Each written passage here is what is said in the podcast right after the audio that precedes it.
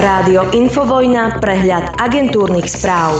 Dobré ráno aj 15. marca roku 2023. Opäť sa ozývame z dopoludnia na Infovojne a začneme agentúrkami, aby sme boli v obraze. Čo nás dnes čaká? Zasadá vláda.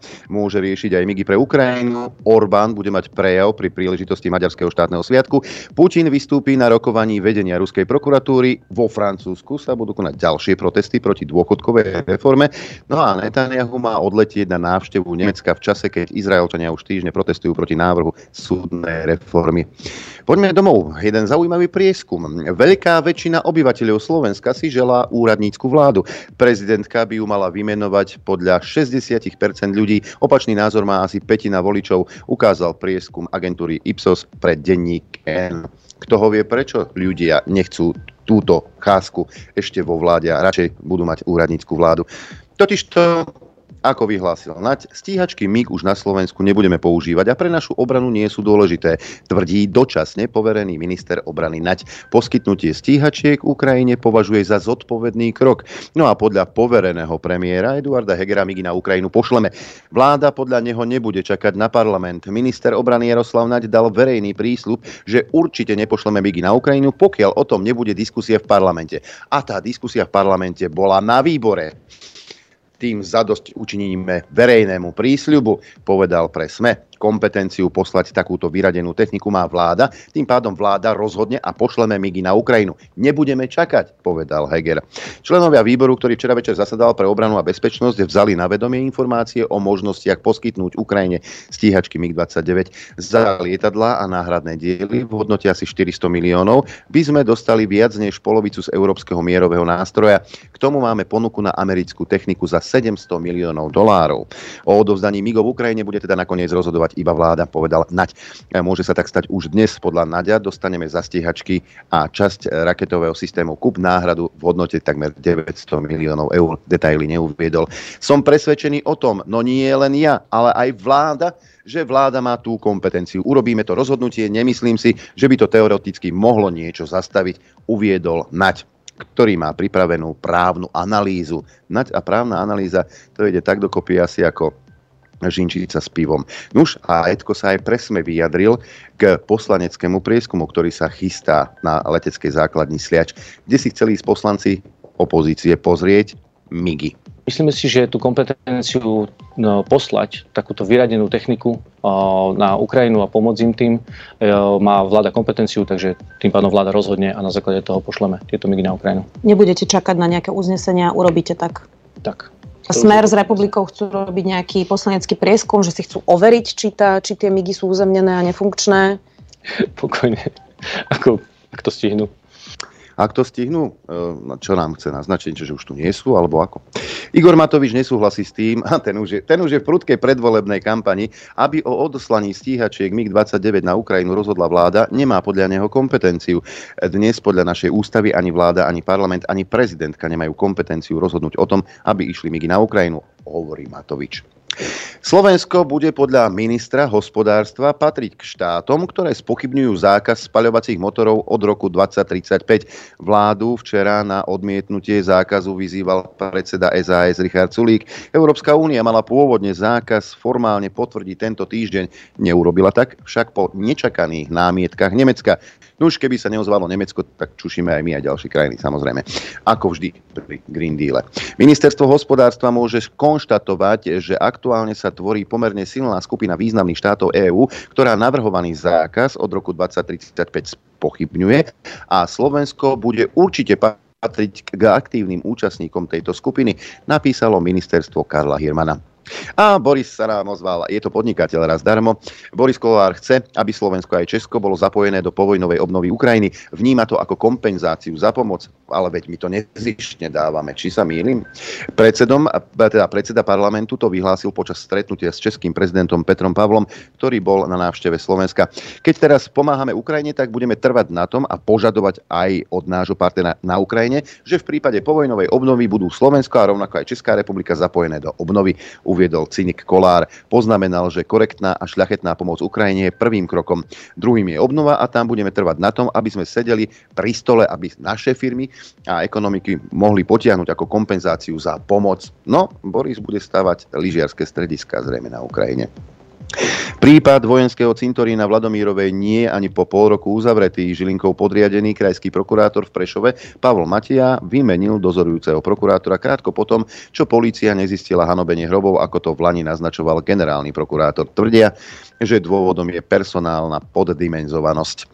Riaditeľ policajnej inšpekcie, riadením, riadením policajnej inšpekcie poveril minister vnútra Petra Juhása, eh, ex-vyšetrovateľa vraždy Jana Kuciaka a súčasného funkcionára NAKY. Do funkcie riaditeľa úradu inšpekčnej služby ho Roman Mikulec vymenoval dočasne z dôvodu, že vláda je v poverení. Juhás nastupuje 15. marca. Úrad nemá riadneho riaditeľa už od júna 2021 keď odvolali z funkcie Adriana Sabova. Na základe dočasného poverenia úrad následne viedli napríklad Peter Scholz alebo Robert Miko. A poďme aj eh, do zahraničia nad Čierne more. Nejdeme na dovolenku. Tam sa odohral incident, ktorý e, popisujú Američania takto. Ruské bojové lietadlo SU-27 zasiahlo vrtuľu amerického prieskumného dronu Reaper, uviedla americká armáda. Dron sa zrútil do Čierneho mora. Americká armáda incident označila za riskantný. Naše lietadlo vykonávalo rutinné operácie v medzinárodnom vzdušnom priestore, keď ho zameralo a zasiahlo ruské bojové lietadlo. Viedlo to k zrúteniu a strate dronu. Povedal podľa agentúr generál amerického letectva James Hacker, ktorý má na starosti operácie v spomínanej oblasti. Hovorca Bieleho domu John Kirby povedal, že tento incident bol nebezpečný, neprofesionálny a riskantný. No ale Rusi to vidia inak. Moskva považuje incident s americkým dronom nad Čiernym morom za provokáciu. Povedal to veľvyslanec Anatolí Antonov, podľa ktorého Spojené štáty americké zatiaľ neoznámili, či bude mať záležitosť pre Rusko nejaké následky. Ruské ministerstvo obrany tvrdí, že americký stroj spadol v dôsledku prudkého manévrovania a že ruské stíhačky s ním neboli v kontakte. Americké bezpilotné lietadlo sa zámerne a provokatívne pohybovalo smerom k ruskému územiu s vypnutými odpovedačmi, uviedol Antonov vo vyjadrení. Po tom, čo si ho USA predvolali, podľa ruských agentúr oznámil, že Moskva považuje incident za provokáciu. Antonov zároveň uviedol, že americké drony zhromažďujú spravodajské informácie, ktoré následne využíva Ukrajina na údery na ruské ozbrojené sily a územia. Podľa agentúry RIA Novosti Antonov povedal, že jeho rokovanie na americkom ministerstve zahraničia bolo konštruktívne a otázku možných dôsledkov pre Rusko neriešili. Putin vyhlásil, že Rusko na Ukrajine bojuje o svoju existenciu. Pre nás to teda nie je geopolitická úloha, ale úloha prežitia ruskej štátnosti, vytvorenia podmienok pre budúci rozvoj krajiny a našich detí, povedal v príhovore k robotníkom leteckej továrne v Burieckej republike. Šéf Kremľa v odpovedi na jednu z otázok uviedol, že v Lani sa po uvalení západných sankcií obával o ruskú ekonomiku, ktorá sa však podľa neho ukázala silnejšia, než sa očakávalo. Mnohonásobne sme zvýšili našu ekonomickú suverenitu. Napokon, s čím náš, e, s čím náš nepriateľ počítal, že sa zrútime za 2-3 týždne alebo za mesiac. To sa však nestalo, dodal. Podľa jeho slov mnohí, a najmä západné krajiny, zistili, že základy Ruska sú oveľa pevnejšie, než si ktokoľvek myslel. Washington Post prináša pesimistické správy z ukrajinských zákopov. Jeden ukrajinský veliteľ sa v článku stiažuje na neskúsených vojakov, ktorí odhadzujú zbrane a nevedia hodiť ani granát. Ďalší vojak zase hovorí, že niektoré jednotky sa boja opustiť zákop a že ostreľovanie je také intenzívne, že keď jeden vojak dostane panický záchvat, chytia ho aj ďalší. No ale ukrajinské velenie sa napriek všetkému rozhodlo ďalej brániť Bachmut, ktorý sa Rusi pokúšajú dobiť už mesiace. Poradu zvolal prezident Zelenský ako vrchný veliteľ. Bolo prijaté rozhodnutie o ďalšom udržaní a obrane mesta Bachmut, napísala RBK Ukrajina. V súčasných podmienkach by modernizácia nemeckej armády trvala pol storočia ukazuje výročná správa parlamentu. Armáda okrem toho v Lani nedostala nič zo zvláštneho fondu s objemom 100 miliard eur. Zadávanie zákaziek je pre príliš ťažkopádne, všetko príliš dlho trvá, povedala splnomocnenkyňa pre obranu Eva Heglová. Výročná správa poukazuje aj na to, že 100 miliardový zbrojný fond nebude stačiť, pretože podľa vojenských expertov by vojsko na svoju transformáciu potrebovalo 300 miliard eur. Takže nemecká armáda je vlastne nearmáda. Americký minister zahraničia zahraničných vecí Anthony Blinken pricestoval na návštevu Etiópie. Cieľom je podporiť mierový proces po občianskej vojne a obnoviť vzájomné vzťahy. Blinkenová cesta do druhej najľudnatejšej krajiny na africkom kontinente je súčasťou úselia americkej vlády vyvážiť rastúci vplyv Ruska a Číny v Afrike. A poďme aj na zdravotnícke oddelenie. Povinnosť 5-dňovej izolácie pre ľudí s covidom sa skončí od pondelka. Ochorenie sa podľa hlavného hygienika Jána Mikasa dostáva na úroveň ostatných respiračných ochorení. Ale nehovor. Prečo potom ešte stále platí vyhláška o prekrytí horných dýchacích ciest v nemocniciach a na poliklinikách, ktorý všetci aj tak dávno ignorujú. No a ešte sa poďme pozrieť do Británie. Takéto správy sa tam šíria. Britský parlament v týchto dňoch rokuje o návrhu zákona namiereného proti utečencom, ktorí sa cez Lamanský kanál preplavia nezákonne. Návrh kritizujú medzinárodné organizácie, ale aj viacerej poslanci vládnej strany. Ja si myslím, že je na čase, aby Nicholsonová a jej podobní začali písať nóty protestné do Británie. Predpoveď počasia. Aj k tomu sa dostávame. Najprv mapka Slovenského hydrometeorologického ústavu. Tí, čo máte telku, máte možnosť vidieť, že na východe prší dosť výdatne a teploty 4 stupne v Košiciach, v Trebišove, v Kamenici nad Cirochou, 3 stupne a zrážky aj Bardiove a Tisinci. V Poprade dokonca sneží 0 stupňov Celzia, 3 desatinky pod nulou má Telgár, takisto so snežením. Snehové vločky vidíte na chopku, tam je minus 7,5 stupňa, 4 desatinky pod nulou v Liesku, takisto so snehom. Ale napríklad prší v Lučenci, tam je 6 stupňov, 5 stupňov v Rožňave, no a západ Slovenska pod mrakom, aj stred, Sliač 5 stupňov, Žilina 3 stupne, Martin 2, Dudince 6 stupňov Celzia, 5,5 Urbanovo, 5,5 aj v Nitre, 4 v Piešťanoch a Trenčíne, 3 stupne Senica a Kuchyňa a 4 stupne v Bratislave Gabčíkovo 5. Predpoveď na dnes hovorí, že bude prevažne zamračené podvečer na krajnom západe čiastočné zmenšovanie oblačnosti, na viacerých miestach sneženie alebo dáž so snehom, z rána v stredných postupne v polohách do asi 300 metrov aj dážď, na západe a popoludne aj na strednom Slovensku zrážky ojedinele. Bude chladno, ochladí sa a veterno bude čo veterno, bude sa výchrica. Ojedinele tvorba snehových jazykov a aj poľadovica. Najvyššia denná teplota 5 až 10 v Žilinskom kraji, na Spiši a Horehroní 0 až 5, teplota na horách vo výške 1500 metrov, minus 5 stupňov Celzia. A teraz k tomu vetru, a že bude teda svieži. Fúkať bude prevažne severný vietor rýchlosťou 15 až 45 km za hodinu.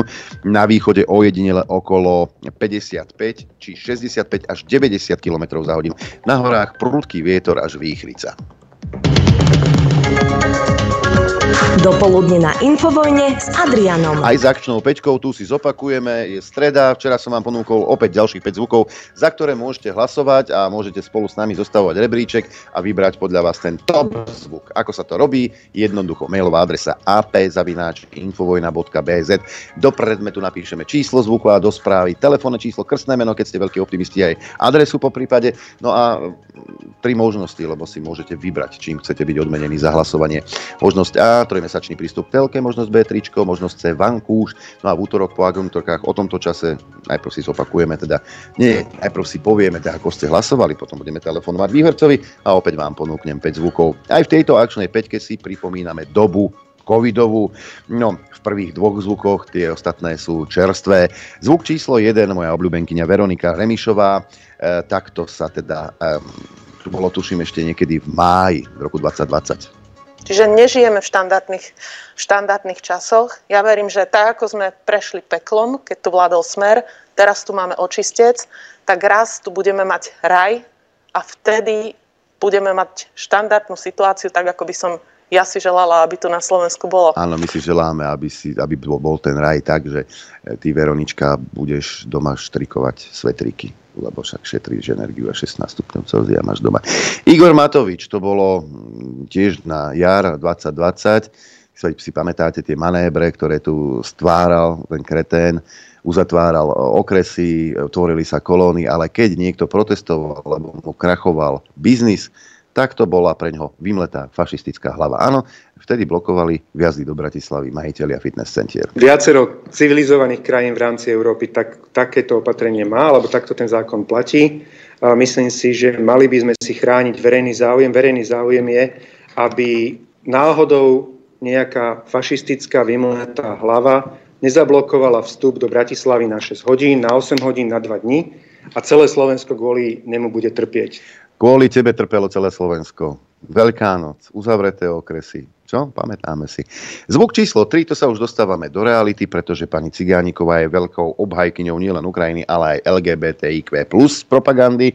No a e, keby ste chceli vedieť, tak si ste všetci zaostali. Sme ďaleko za tým západom, lebo ja by som sa chcel spýtať tým A. no, štandardom tranzície. Pán Kuriak avizoval, že on tieto zavrátenosti chce zastaviť. A pán Kuriek sa o to prečo zaujíma? On sa cíti ako transrodová osoba, lebo v tom prípade by som to chápala, pokiaľ viem, on na toto nie je odborník. No pán Kuriek nech sa vráti do 15. storočia. My sa teraz bavíme v podstate o niečom, čo vo svete nie je ani diagnoza. Keďže my sme trošku pozadu, tak u nás sa to ešte ako diagnoza ráta, ale normálne v modernom svete už uh, transrodová osoba nie je označovaná za osobu, ktorá má diagnozu. Potrebuje nejaké lekárske zdravotné úkony, ale nie je to choroba. Tak ako napríklad tehotenstvo nie je choroba, ale potrebuje nejaké úkony. Áno. Zvuk číslo 4, keď ste boli teda na tých e, pochodoch zamier, tak ste možno netušili, a pán Grigory Mesežníkov vám to vysvetlí, ste boli súčasťou operácie. Sociálna demokracia je seba deklarovaná, strana Smer a proste republika. Hej, teraz e, organizujú v rámci aktívneho opatrenia ruskej tajnej služby podľa mňa, hej, nazdávam sa, že to je normálne vplyv operácie, všetky tie mierové pochody. Hej, mierové pochody, na ktorých teda mier sa presadzuje zvolávaním slávy Putinovej Ruskej federácie a ruskej agresie. Myslím si, že je to vplyv operácia, je to tzv. aktívne opatrenie podľa manuálu ruských bývalých sovietských tajných služieb.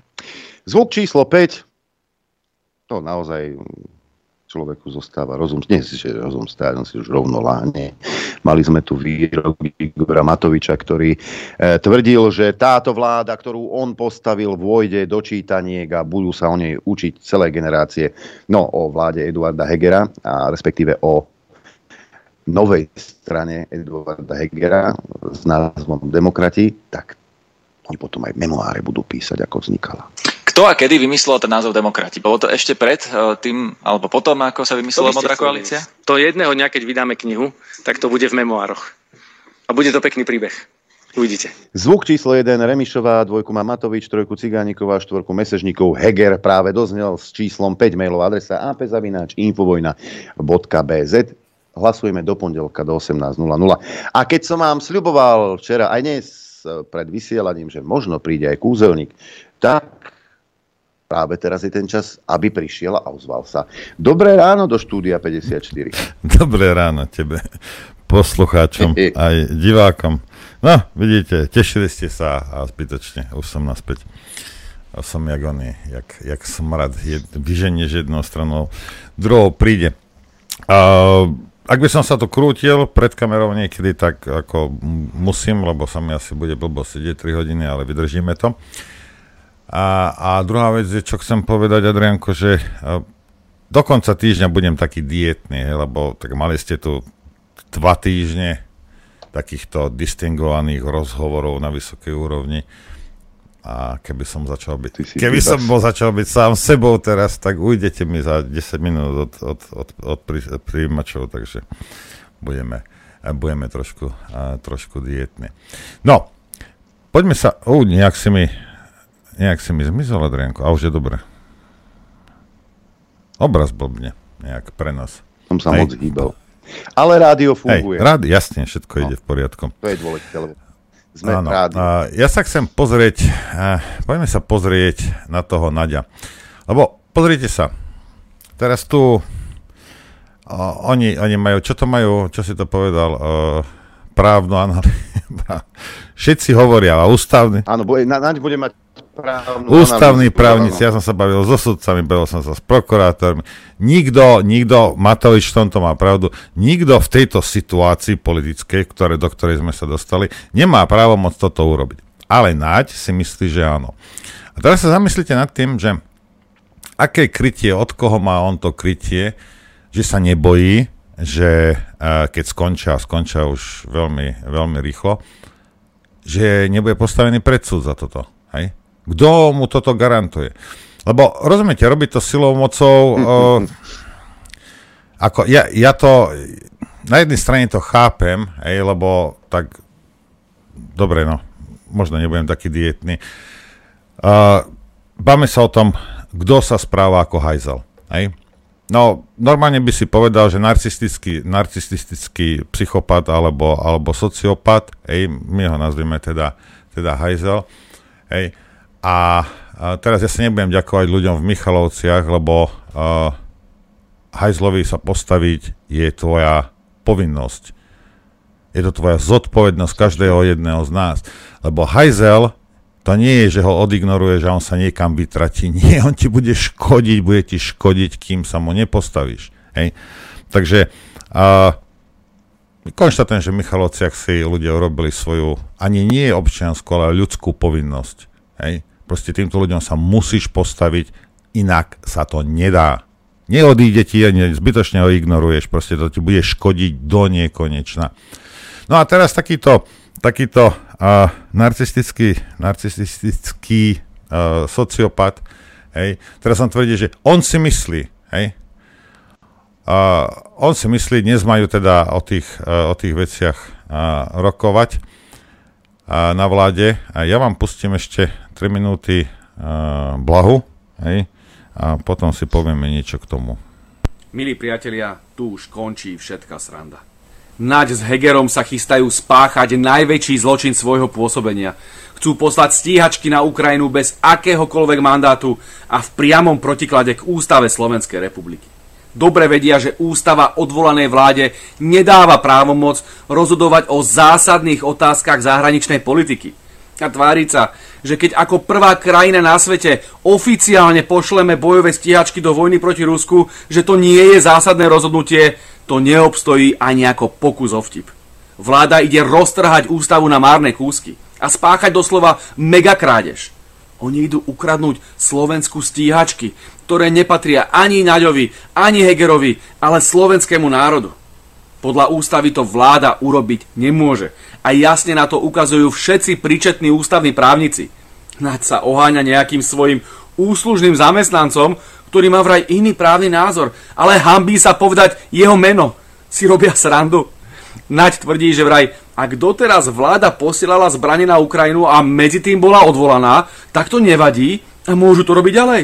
Však to, že boli odvolaní, je len taká drobnosť. To si nevšímajte, veď prečo by nepokračovali v tom, za čo boli odvolaní? Halo? A vraj to je kontinuita. Chápete? Ak by Slovensko malo atomovú bombu a Naď by ju poslal proti Rusku, veselo by sa tváril, že však to je tiež len zbraň a teda kontinuálne pokračuje v tom, čo robil doteraz. Veď aký je rozdiel medzi hufnicou a atomovkou?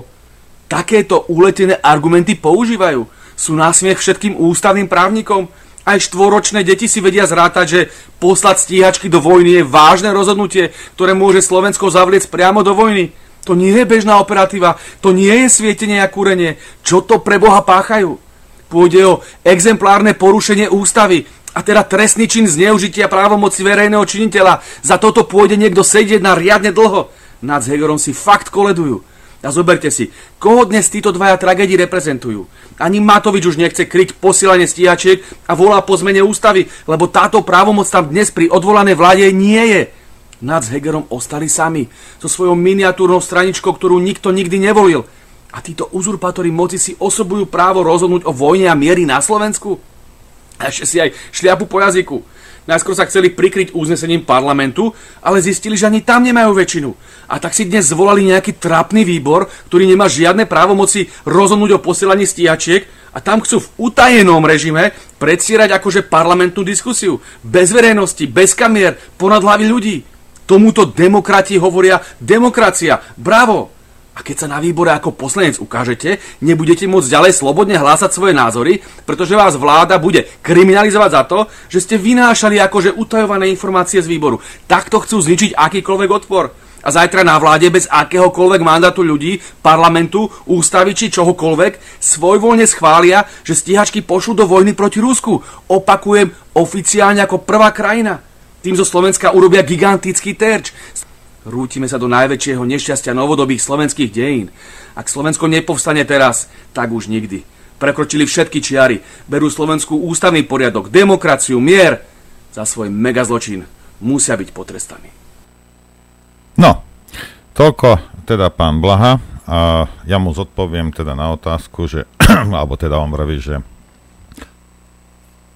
prepáčte, že nie je rozdiel medzi húfnicou a atomovkou, ale je. Atomovka pred pavkom nevytečie však. Tak treba sa zamyslieť nad tým, čo hovoríme, pán Blaha. No, je to tak, Adrianko? No je to tak. Áno, jasné, však ťaha, však keby, keby nemala nohy, tak sa ťaha klimák po linoleu. Slag sa tomu hovorí anglicky. Dobre, no, uh, pozrite sa, treba sa na toto pozrieť úplne reálne, hej? Ako čo, čo sa tu deje. Teraz, že či to je šrod, alebo nie je to šrod, alebo to lieta, alebo to dokáže lietať, povedzme, že sú v špičkovom stave tie miginy. Hej? Teraz to, že my to tam dáme, teraz sa pýtam rusofila. Hej?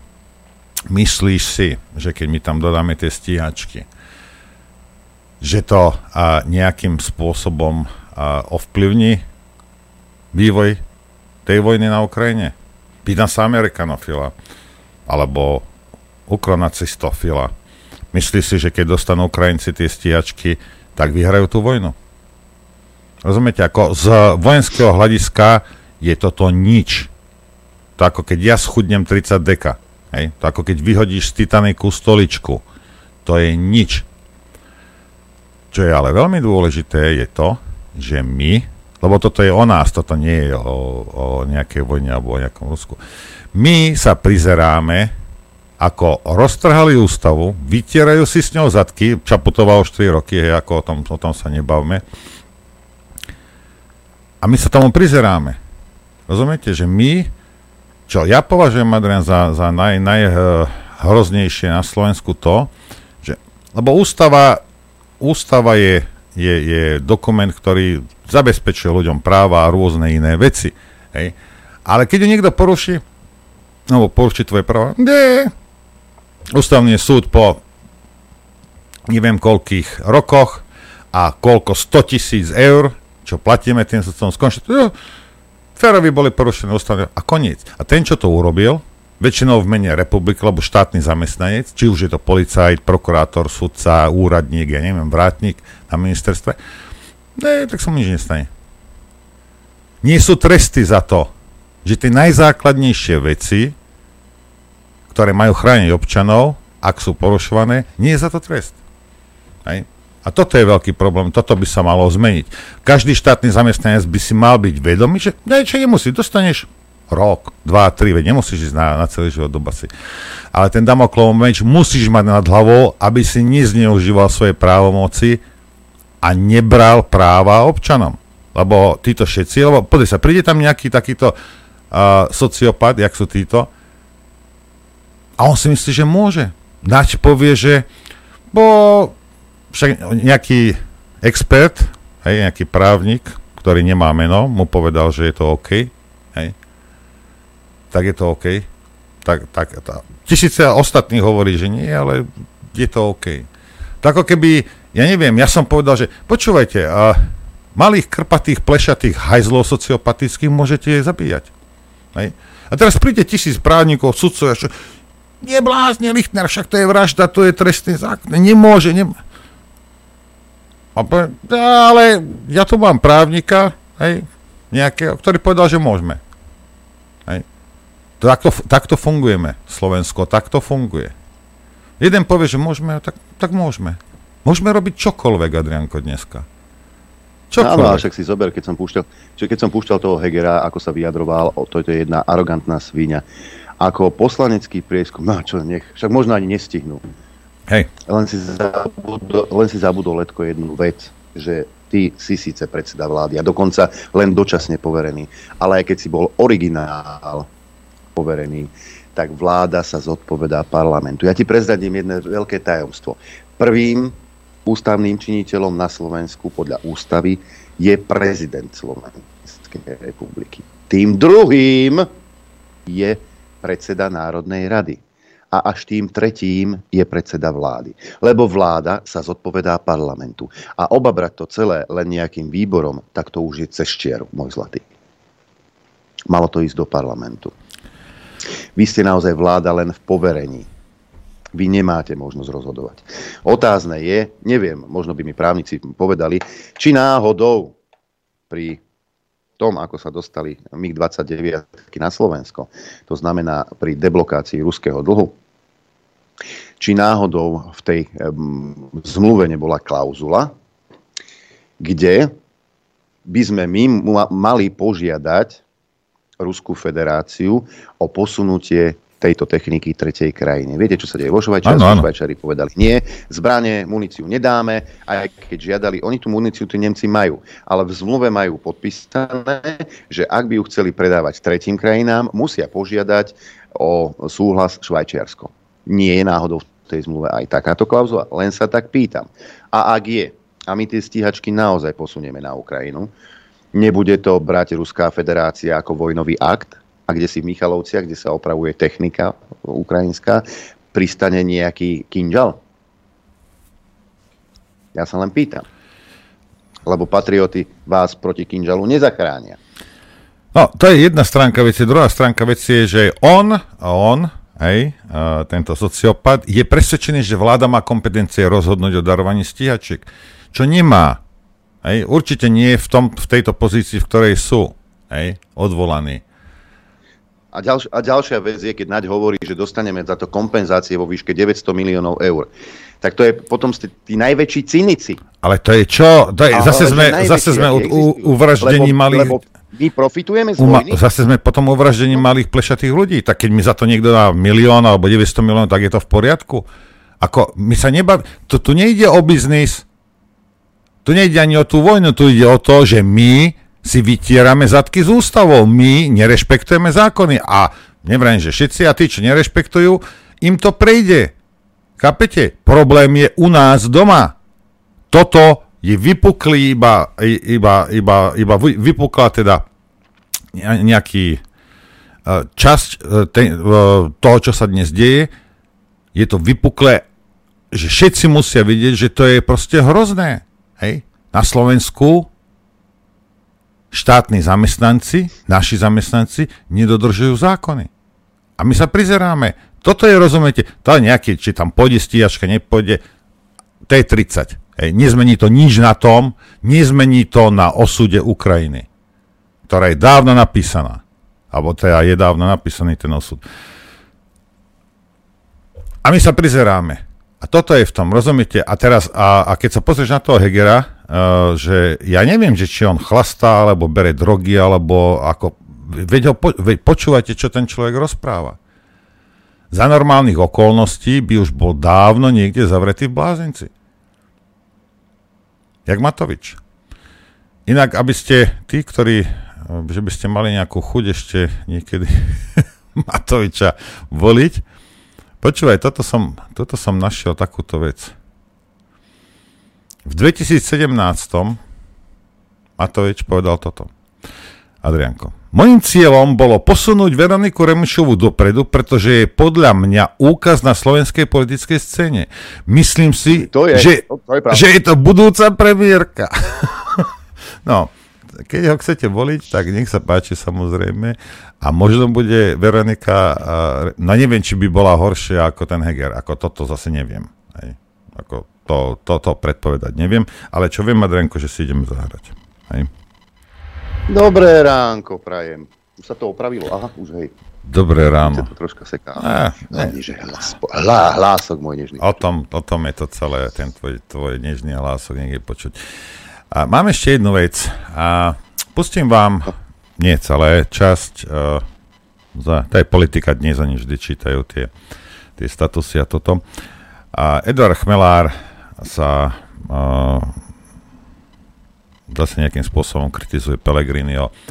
Upozorňujem vás, toto nie je prvýkrát. Hej. A vypočujme si to a potom si toho Pellegrinio rozoberieme na drobné, lebo niektorí ľudia nechápu, ako, ako funguje uh, samozrejme politika. Takže uh, vypočujme si teda najskôr, že čo, čo pán Chmelár napísali. Hej. Slúži pár slov. Líder hlasu SD si získal mnohých voličov svojim príjemným, kultivovaným a umierneným vystupovaním, ktoré tvorilo základný predpoklad pre politiku založenú na tolerancii a spoločných záujmoch. Namiesto hľadania prienikov však uviazol v čoraz hlbšom a hmlistom bahne neurčitosti. Z jeho neschopnosti alebo strachu vyjadriť jasný postoj sa stala taktika, ktorá mu vynášala stabilne a pravidelne okolo 20% preferencií v prieskumoch.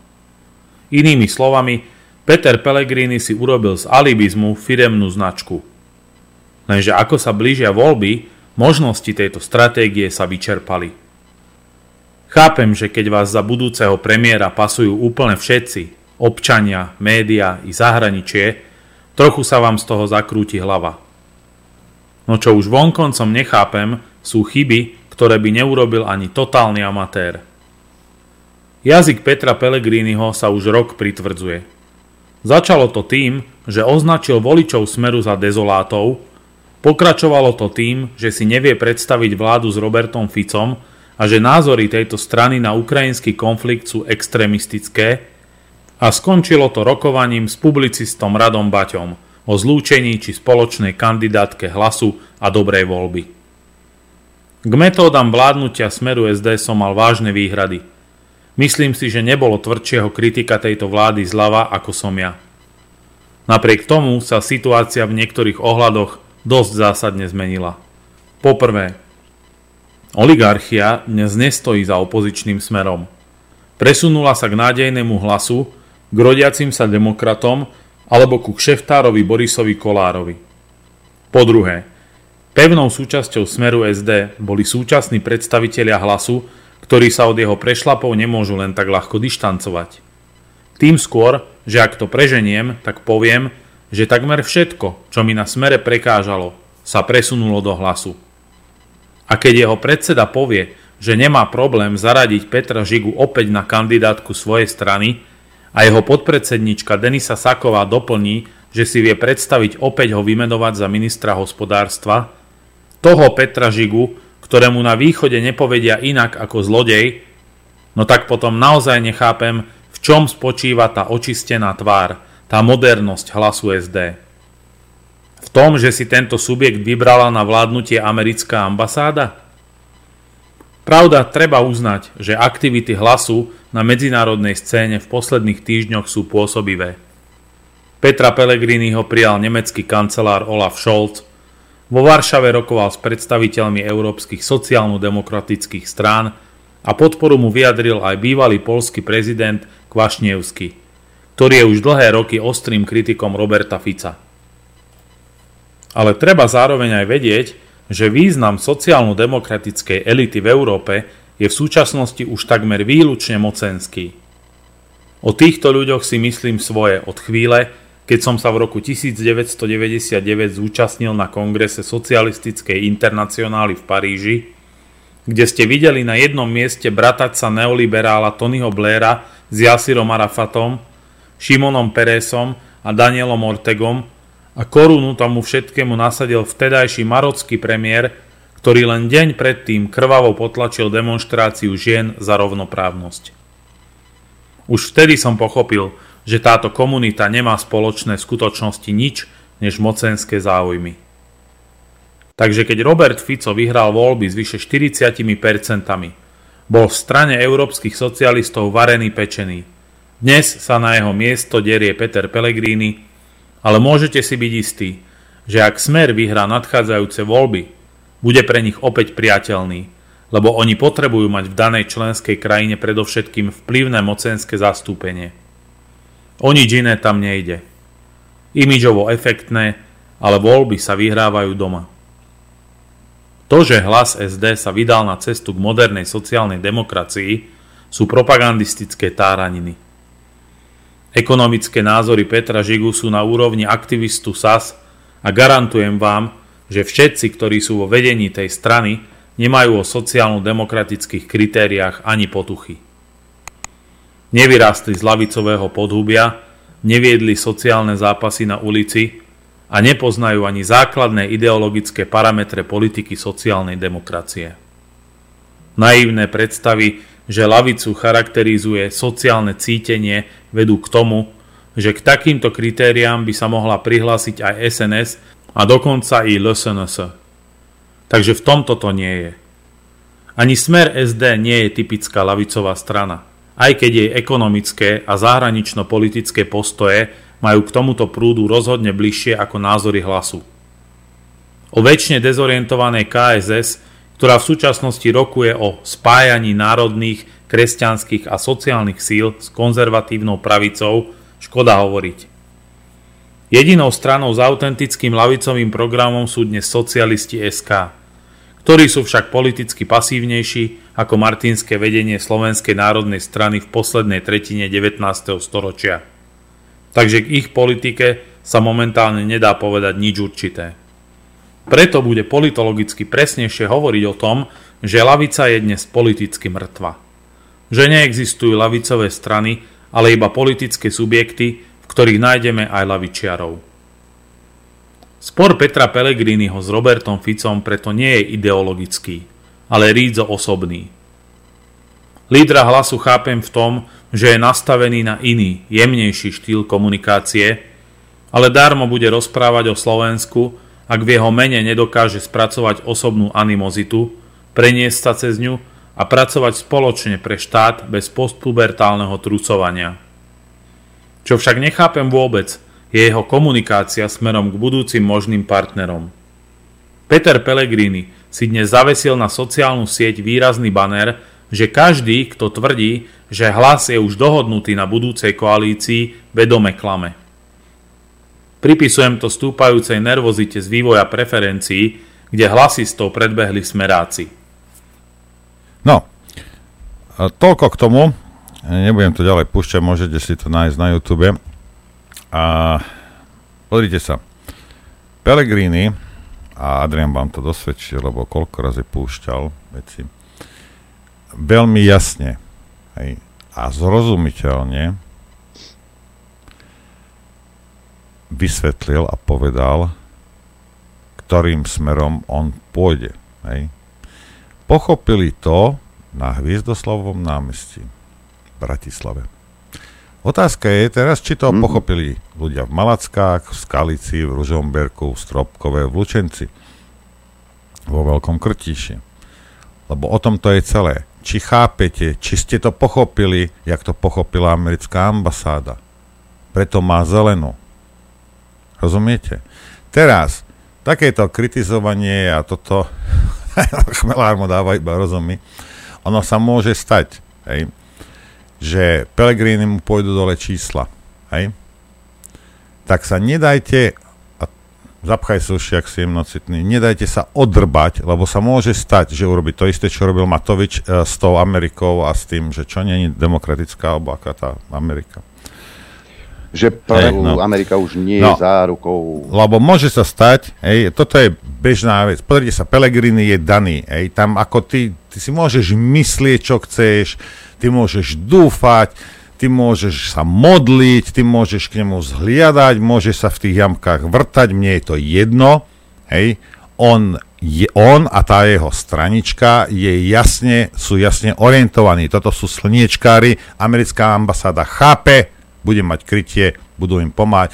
Takisto to pochopili majiteľia médií. Rozumiete? Hej? No tak je otázka teraz, či my to pochopíme všetci, hej, že ktorá bije. Môže sa stať, že pôjdu mu dole preferencie, no tak tak ako Matovič pôjde zabrdnúť do nejakého iného rybníka, hej, a nich mi nikto nevraví, že Matovič, keď to robil s tou Amerikou, že pár tisíc debilov si nenaťahal na svoju stranu. Toto isté môže urobiť Pellegrini, hej a, a možno, ja neviem, od, uh, od čo, čo tam je, Republika, alebo a tam aj možno ani nie, ale tam sú títo bývalí oni uh, svetkovia Kotlebovi, ale uh, tých voliči budúci, ale povedzme od smerákov, môže byť smeráci, nejaký volič smeru, ktorý, ja neviem, chce byť umiernený, alebo myslí si, že, že všetko sa dá peknými slovami, hej, a jemne a nedaj Bože povieš niečo škaredé alebo nahlas, hej, tak jeho to irituje. To, že zabili 15 tisíc ľudí, nikoho to nezaujíma. To, že zomiera tam 100 tisíce Ukrajincov, nedáme im ešte nejaké, nejaké migy, aby ešte ďalšieho Ukrajinca mohli zostreliť Rusy. Veď prečo nie? Hej? To, to nikomu nevadí tieto veci. Milión mŕtvych Iránčanov, Afgánci a, nie, a nieka, tak, smrť, vraždy, masové vraždy. Ne, na to niektorí Slováci sú imúnni. Ale nedaj Bože, že povieš nejaké škrdé slovo, Adrianko. No hneď dostaneš taký e-mail, že sa z toho pototo. Hej.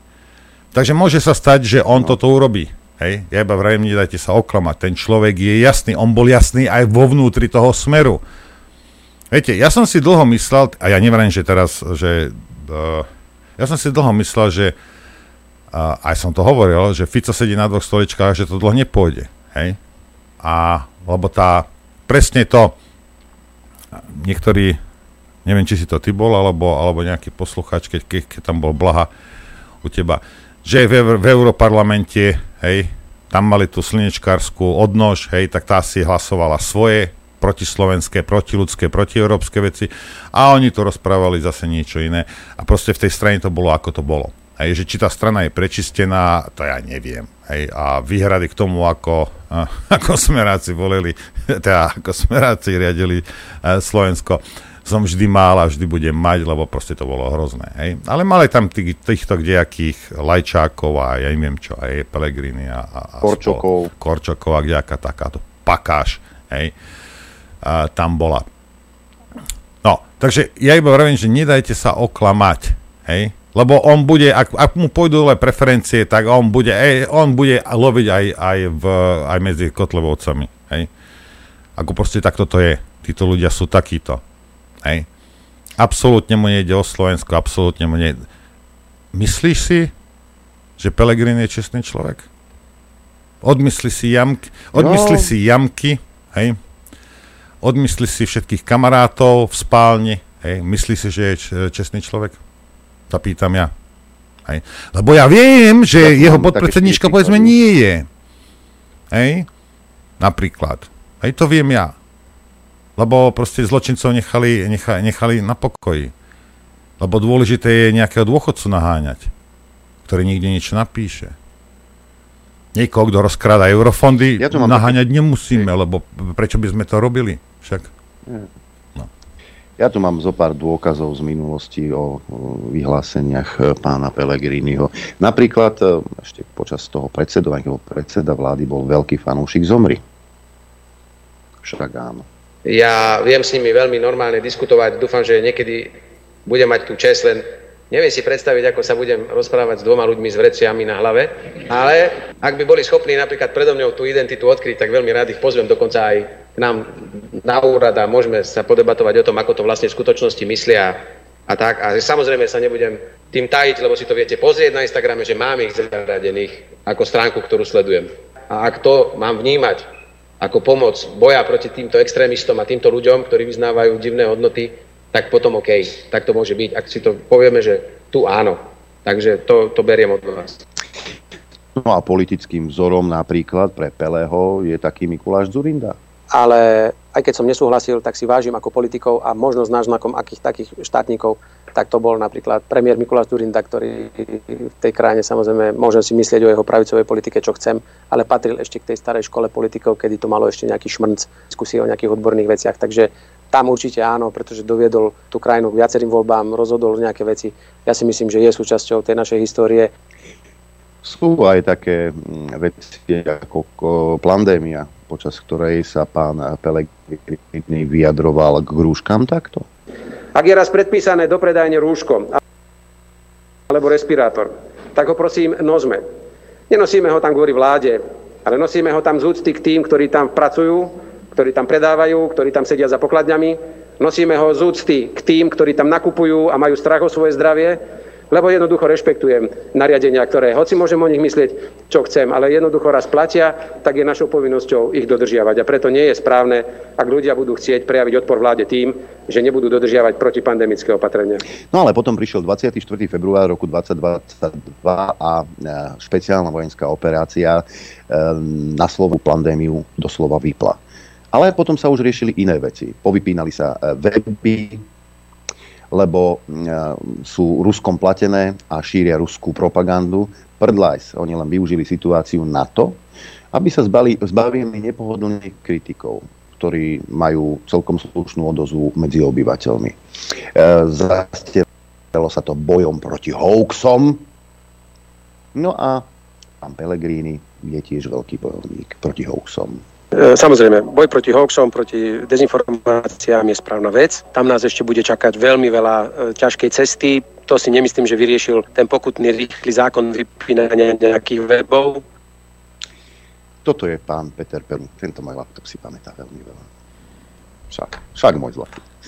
Toto je Peťko Pellegrini, ktorý bude bojovať proti hoaxom, bude vypínať weby nepohodlné názory. A vy si myslíte, že to je len tak do vetra? Nie, kdeže by. Ten bude ešte horší. Ako... Otázka je, či, či my, to ne, príde my to nerozprávame do vetra, lebo uh, Pellegrini je inteligentnejší samozrejme než Matovič a, a väčší chameleon a vie, vie tieto veci skrývať. Aj keď on musel, aj on musel, tá americká ambasáda musela pochopiť, on dal verejne najavo, že uh, kam on bude smerovať a, a aká je jeho politika nie je proslovenská. To si zapíš za uši, vytetuj si to za uši. Hej. Ale vidíš to, 10 rokov, uh, čo navyvádzal uh, Matovič a Slováci napriek tomu zvolili. Hej. Takže ja nie som si celkom istý, že, lebo však nejakých 70% voličov v každom štáte, nielen na Slovensku, nie sme byli, sú povrchní, povrchní hlupáci. Hej. Proste taká je realita. A nie sú schopní si vytvoriť vlastný názor takže a, utekajú sa niekam, tak v tomto prípade asi, asi k mainstreamu. A mainstream samozrejme dal mu zelenú. Americká ambasáda mu dala zelenú. No tak ešte pošárni Slováci mu dajte zelenú a budete mať to isté, čo máte teraz. Len to bude schované. Ja som vám vravel. A vrem to ešte raz. Nejaký títo, jak je Náď a, a Heger a, a Káčer však a Matovič, Príde, otočí ťa, znásilní ťa, nevieš chodiť 3 týždne. Pelegrini príde, hodí ti do drinku rohypnol a potom ťa znásilní. Rozdiel je medzi nimi iba ten, že on to robí inteligentnejšie a mnohí si to nevšimnete. V tom je to celé. Aj, a pravím vám ešte raz, je nebezpečnejší pre Slovensko ako Matovič. Pamätajte na moje slova. Aj. Uh, z iného súdka. Pamätáš si, určite si zachytil, keď um, si teda bol na PNK, ako v Gruzínsku boli prudké protesty proti zákonu, ktorý mimochodom uh, platí napríklad v Spojených štátoch amerických už od roku 1938, známy to zákon Fara. Schválený bol aj v Izraeli a schválený bol aj v Rusku. Naše médiá kričali, že takéto, takýto zákon to je hrozné, to bude viesť k totalite ako v Rusku, keď sa to v Gruzínsku schváli. Dokonca aj prezidentka Gruzínska teda povedala, že ona to bude vetovať, nepodpíše to. E, panička, ktorá roky, e, rokúce fungovala vo francúzskej štátnej správe, tvári sa, že je Gruzínka, gruzínske má, má, má len meno. Hej. Prudké protesty boli v uliciach, e, doslova Majdan sa strhol v Gruzínsku, ja si dovolím tvrdiť, že ďalšiu Eurovízu vyhra, vyhra nejaký gruzínsky spevák. Takže tento zákon, že je zlý, lebo e, tí zahraniční agenti, keď teda dostávaš peniaze zo zahraničia, viac ako 20% musíš to priznať a teda ťa označia za zahraničného agenta v Izraeli, v Spojených štátoch. Naši, naše médiá si to ani nevšimli, ani to nezaujíma. Ja, ak ťa, ak ťa môžem prerušiť, ja len jednu vec, ja som uh, pozeral som, ja som zahraničné veci pozeral a hlavne americké a za tú dobu a, a počul som vyjadrenie niektorých Gruzincov, Hej? Že, lebo vieš, vravia, že a, otvoria druhé, že to je druhý front proti Rusku a neviem čo. Problém je ten, že oni to chceli zaviesť a, a prečo sa zdvihla taká vlna odporu je tá, že aspoň teda, čo Gruzinci tvrdia, a, ktorí tam žijú, že tie mimovládky prakticky vládli a vládnu v Gruzinsku.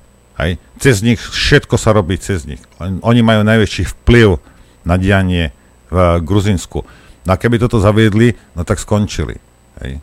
No a proste tu je ten problém. Hej. A tie mimovládky samozrejme, že sú financované z Kongresu Spojených štátov, od Soroša a kdejakých takýchto. Hej. A majú oveľa väčší vplyv na dianie v Gruzinsku, ako majú u nás napríklad. Hej. A že u nás majú veľký tiež. To je toľko k tomu.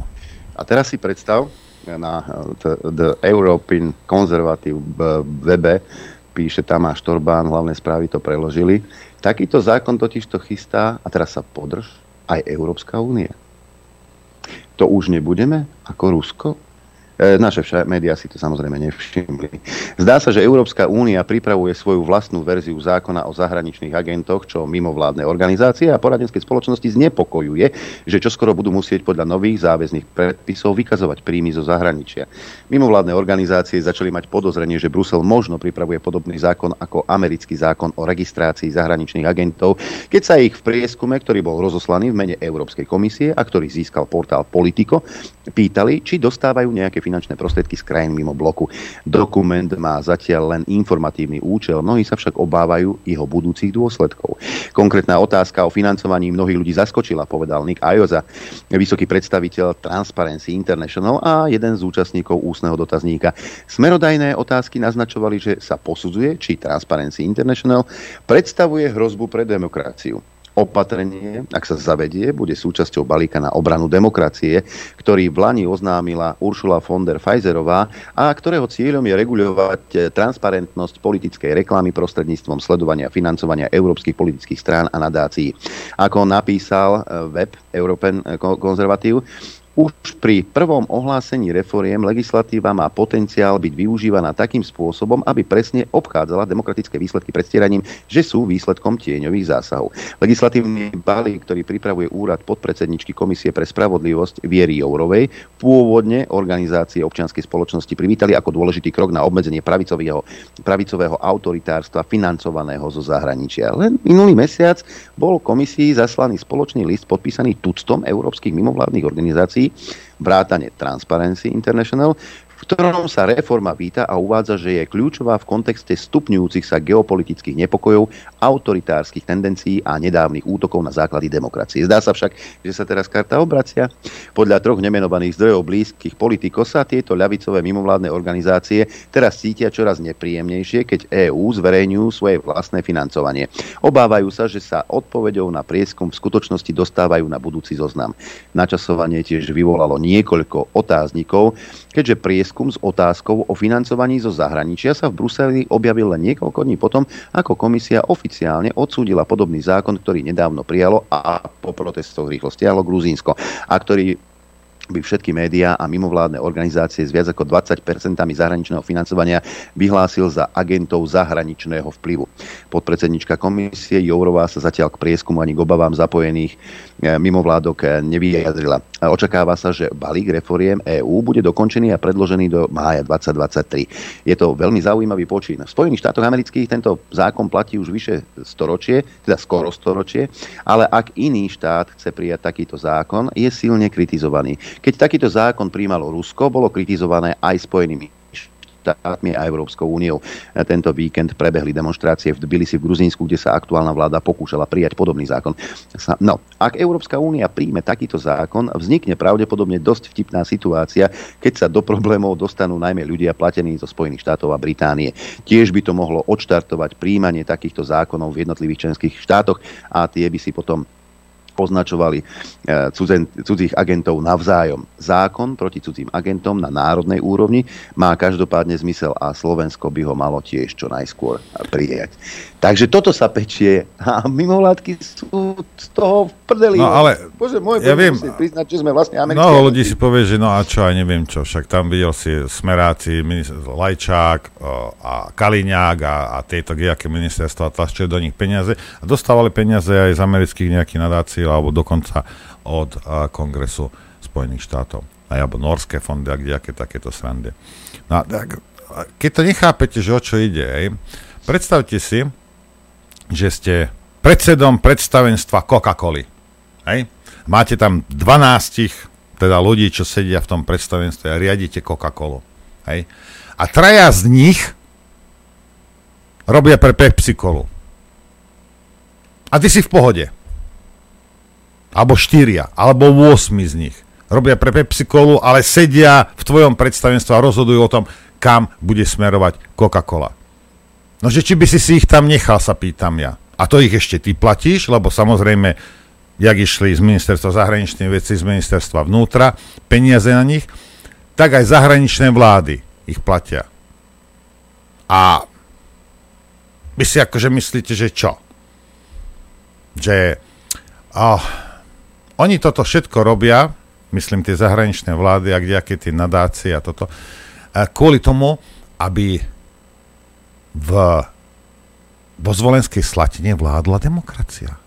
Lebo ich nič ešte nezaujíma, len aby ten človečik v tej prievidzi alebo v bojniciach žil v demokracii, lebo o tom, o tom oni celú noc snívajú, ani nespia.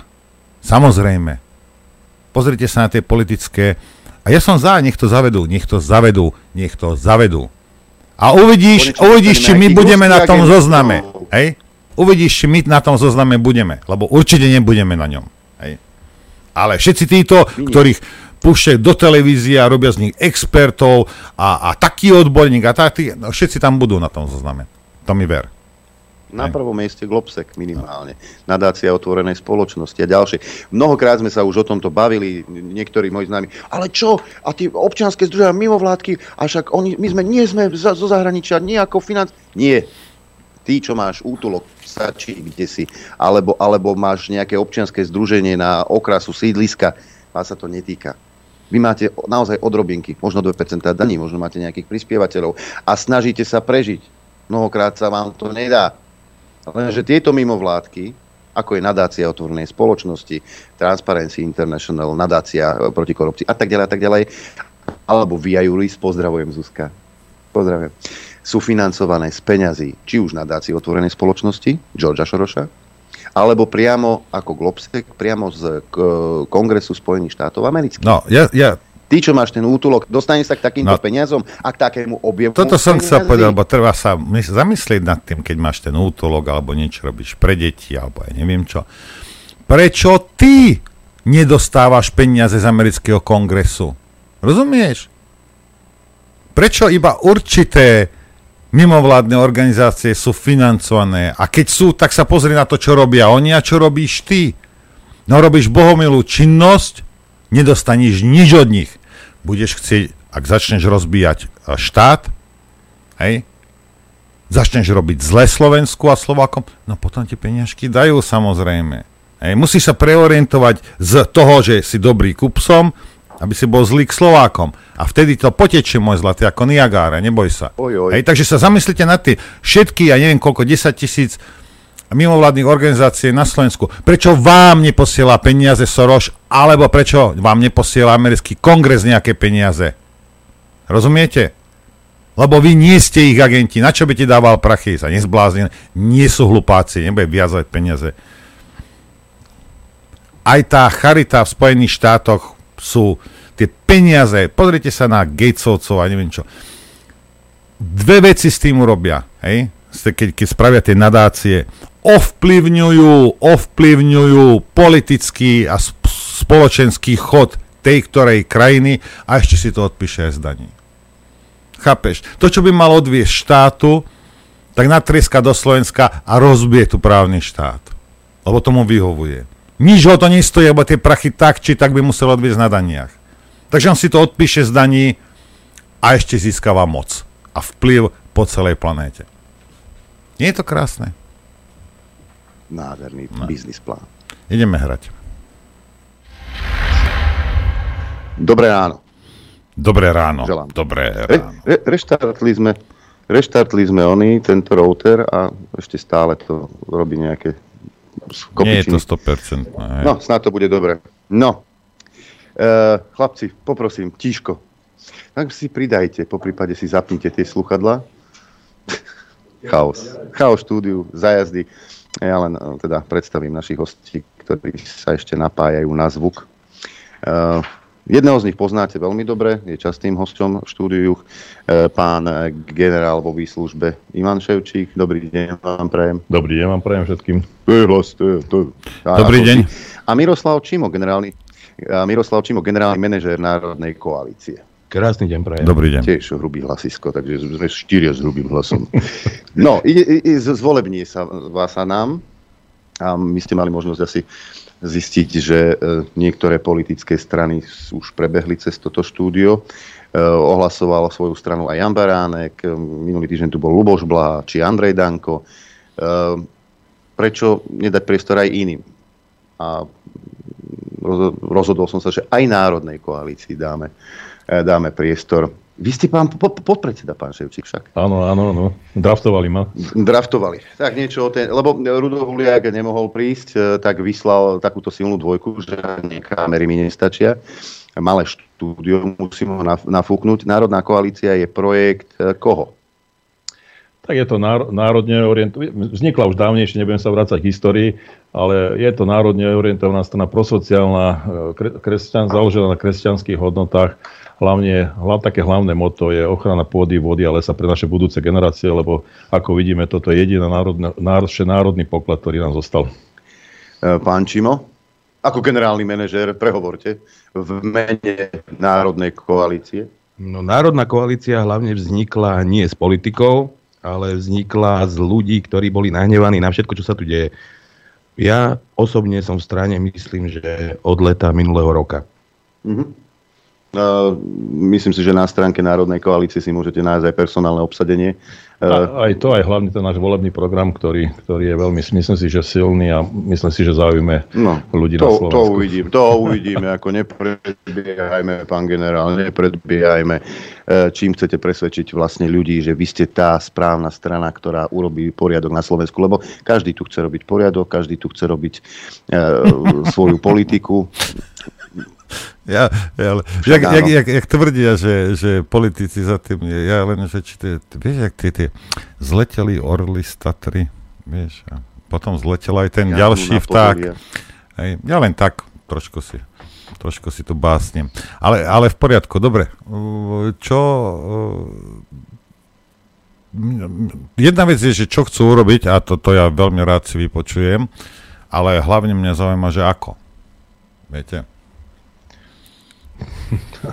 Hlavne ako. No však keď to, má, keď to mám financovať, rozumiete potom vás tam, Jasné, hej, jak, jak chcem musíme, vedieť musíme ako. Ša, ša, musíme všade posadiť ľudia, ktorí chcú robiť pre Slovensko, pre Slovakov a musia mať hlavne zdravý sedliacký rozum.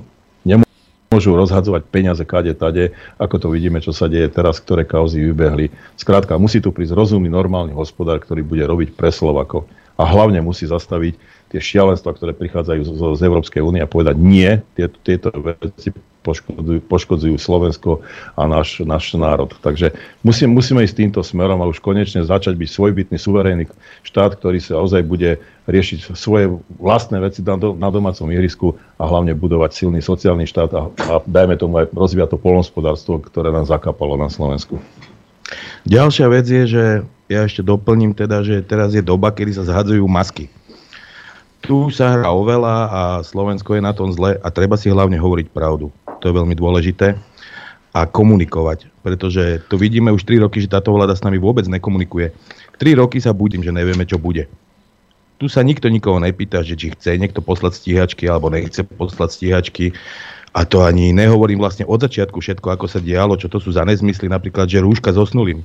Proste tu nikto s nikým nekomunikuje, nikto sa nepýta na názor toho druhého a hlavne tu nepočujeme 3 roky, že Slovensko a Slováci.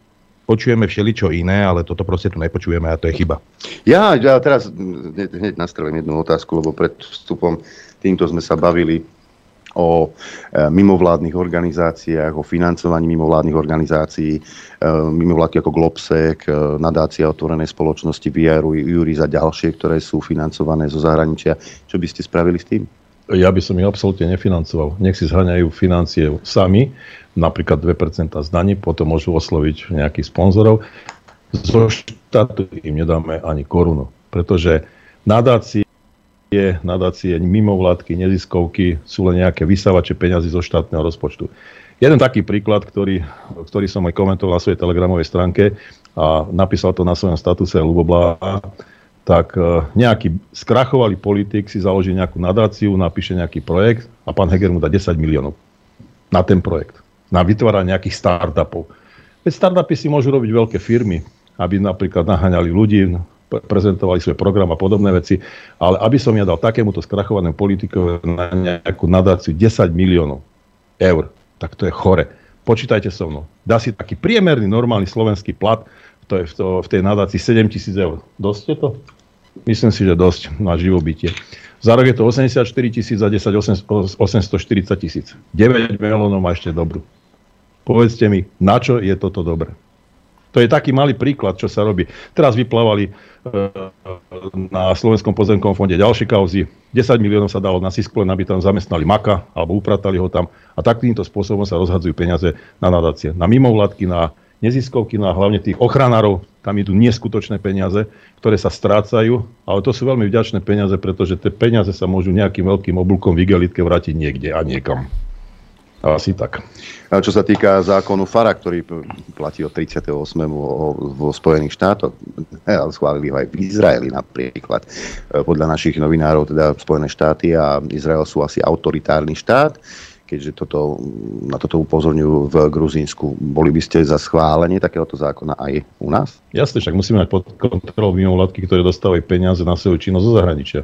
A tam si tu nenecháme rozvrácať štát znútra.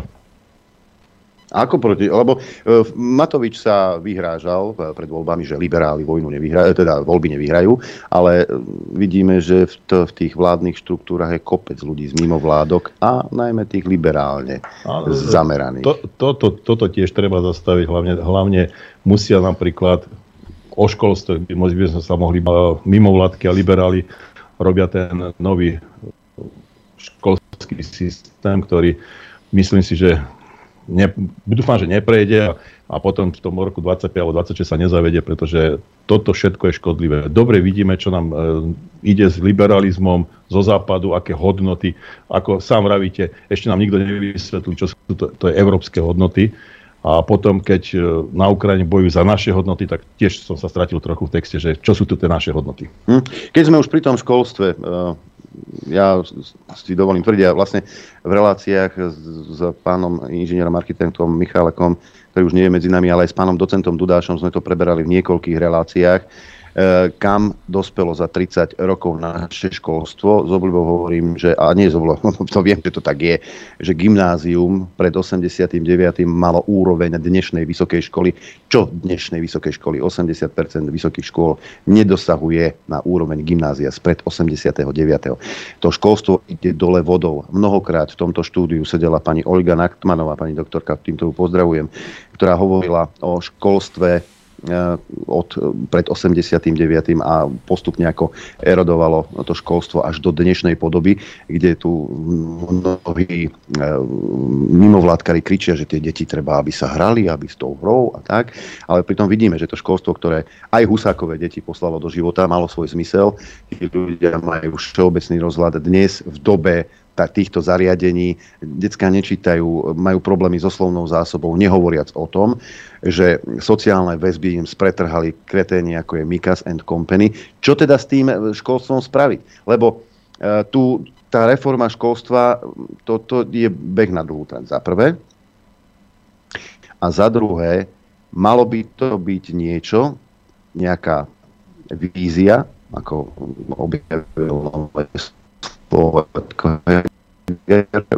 vízia. Tu na Slovensku toto nemáme. A to je jedno, či je to polnohospodárstvo, či je to hospodárstvo ako také, či je to školstvo, zdravotníctvo, my to tu nemáme. Čo teda s tým školstvom? Tak jednoznačne, jednoznačne treba zobrať takých odborníkov, ako bola pani doktorka Nachmanová, alebo teda je, ktorá tu bola u vás.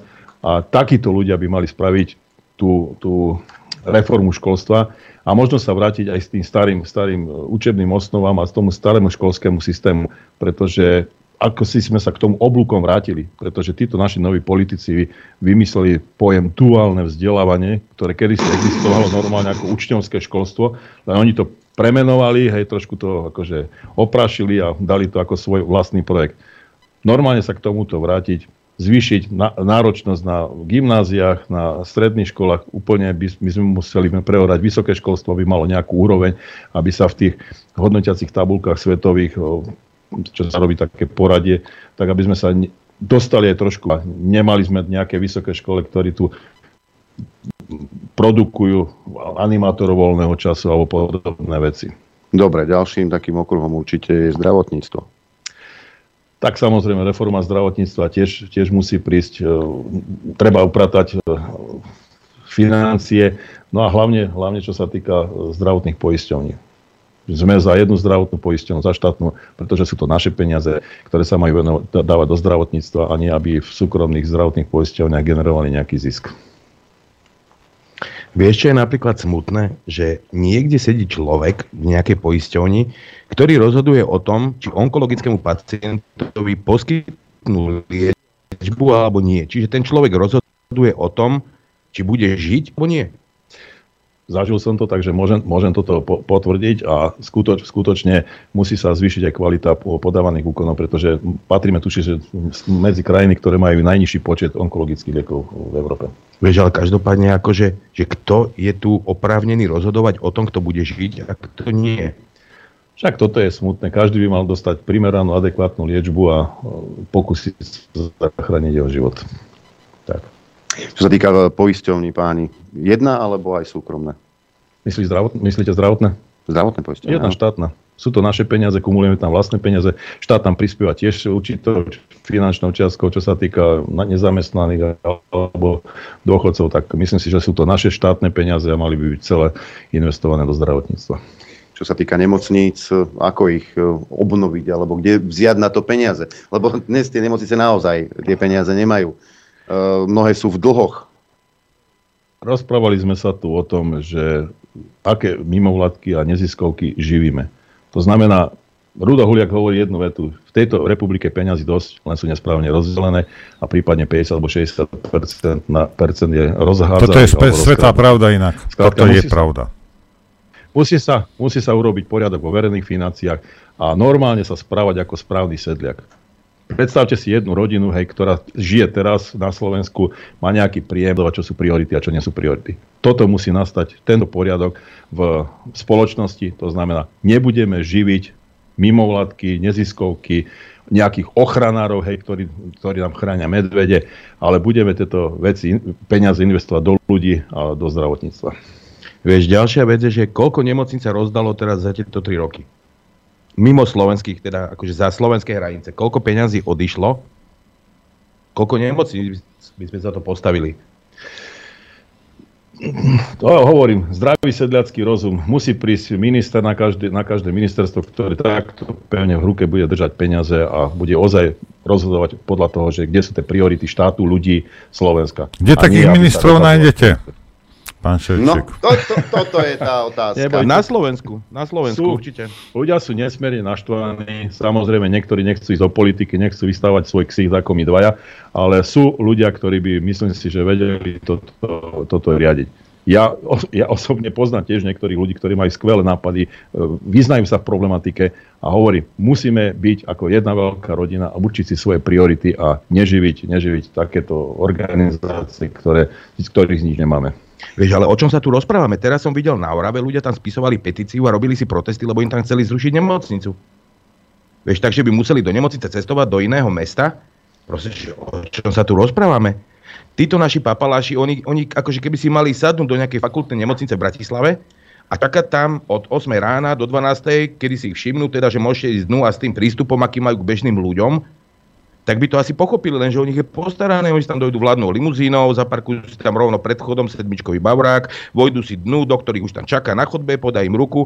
Však oni by mali zísť z toho Olympu a pozrieť sa na ľudí. Však kurník šopa ne, iba pred voľbami si spomeniem na ľudí a budem to teda, že áno, ja som obyčajný človek, ja som jeden z vás. Však oni vôbec nevedia, ako tí ľudia tu žijú.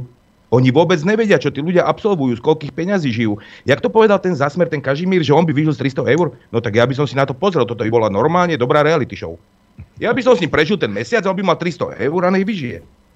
Vieš, a to, toto je ten rozdiel, že oni sa dostanú k moci a oni ak, ak okamžite stratia akúkoľvek seba, seba reflexiu. Normálny, zdravo rozmýšľajúci človek, keby vyhral voľby, tak sa chytí za hlavu, že kurník šopa, poďme si sadnúť do kancelárie, miesto oslav a poďme rozmýšľať, čo budeme robiť.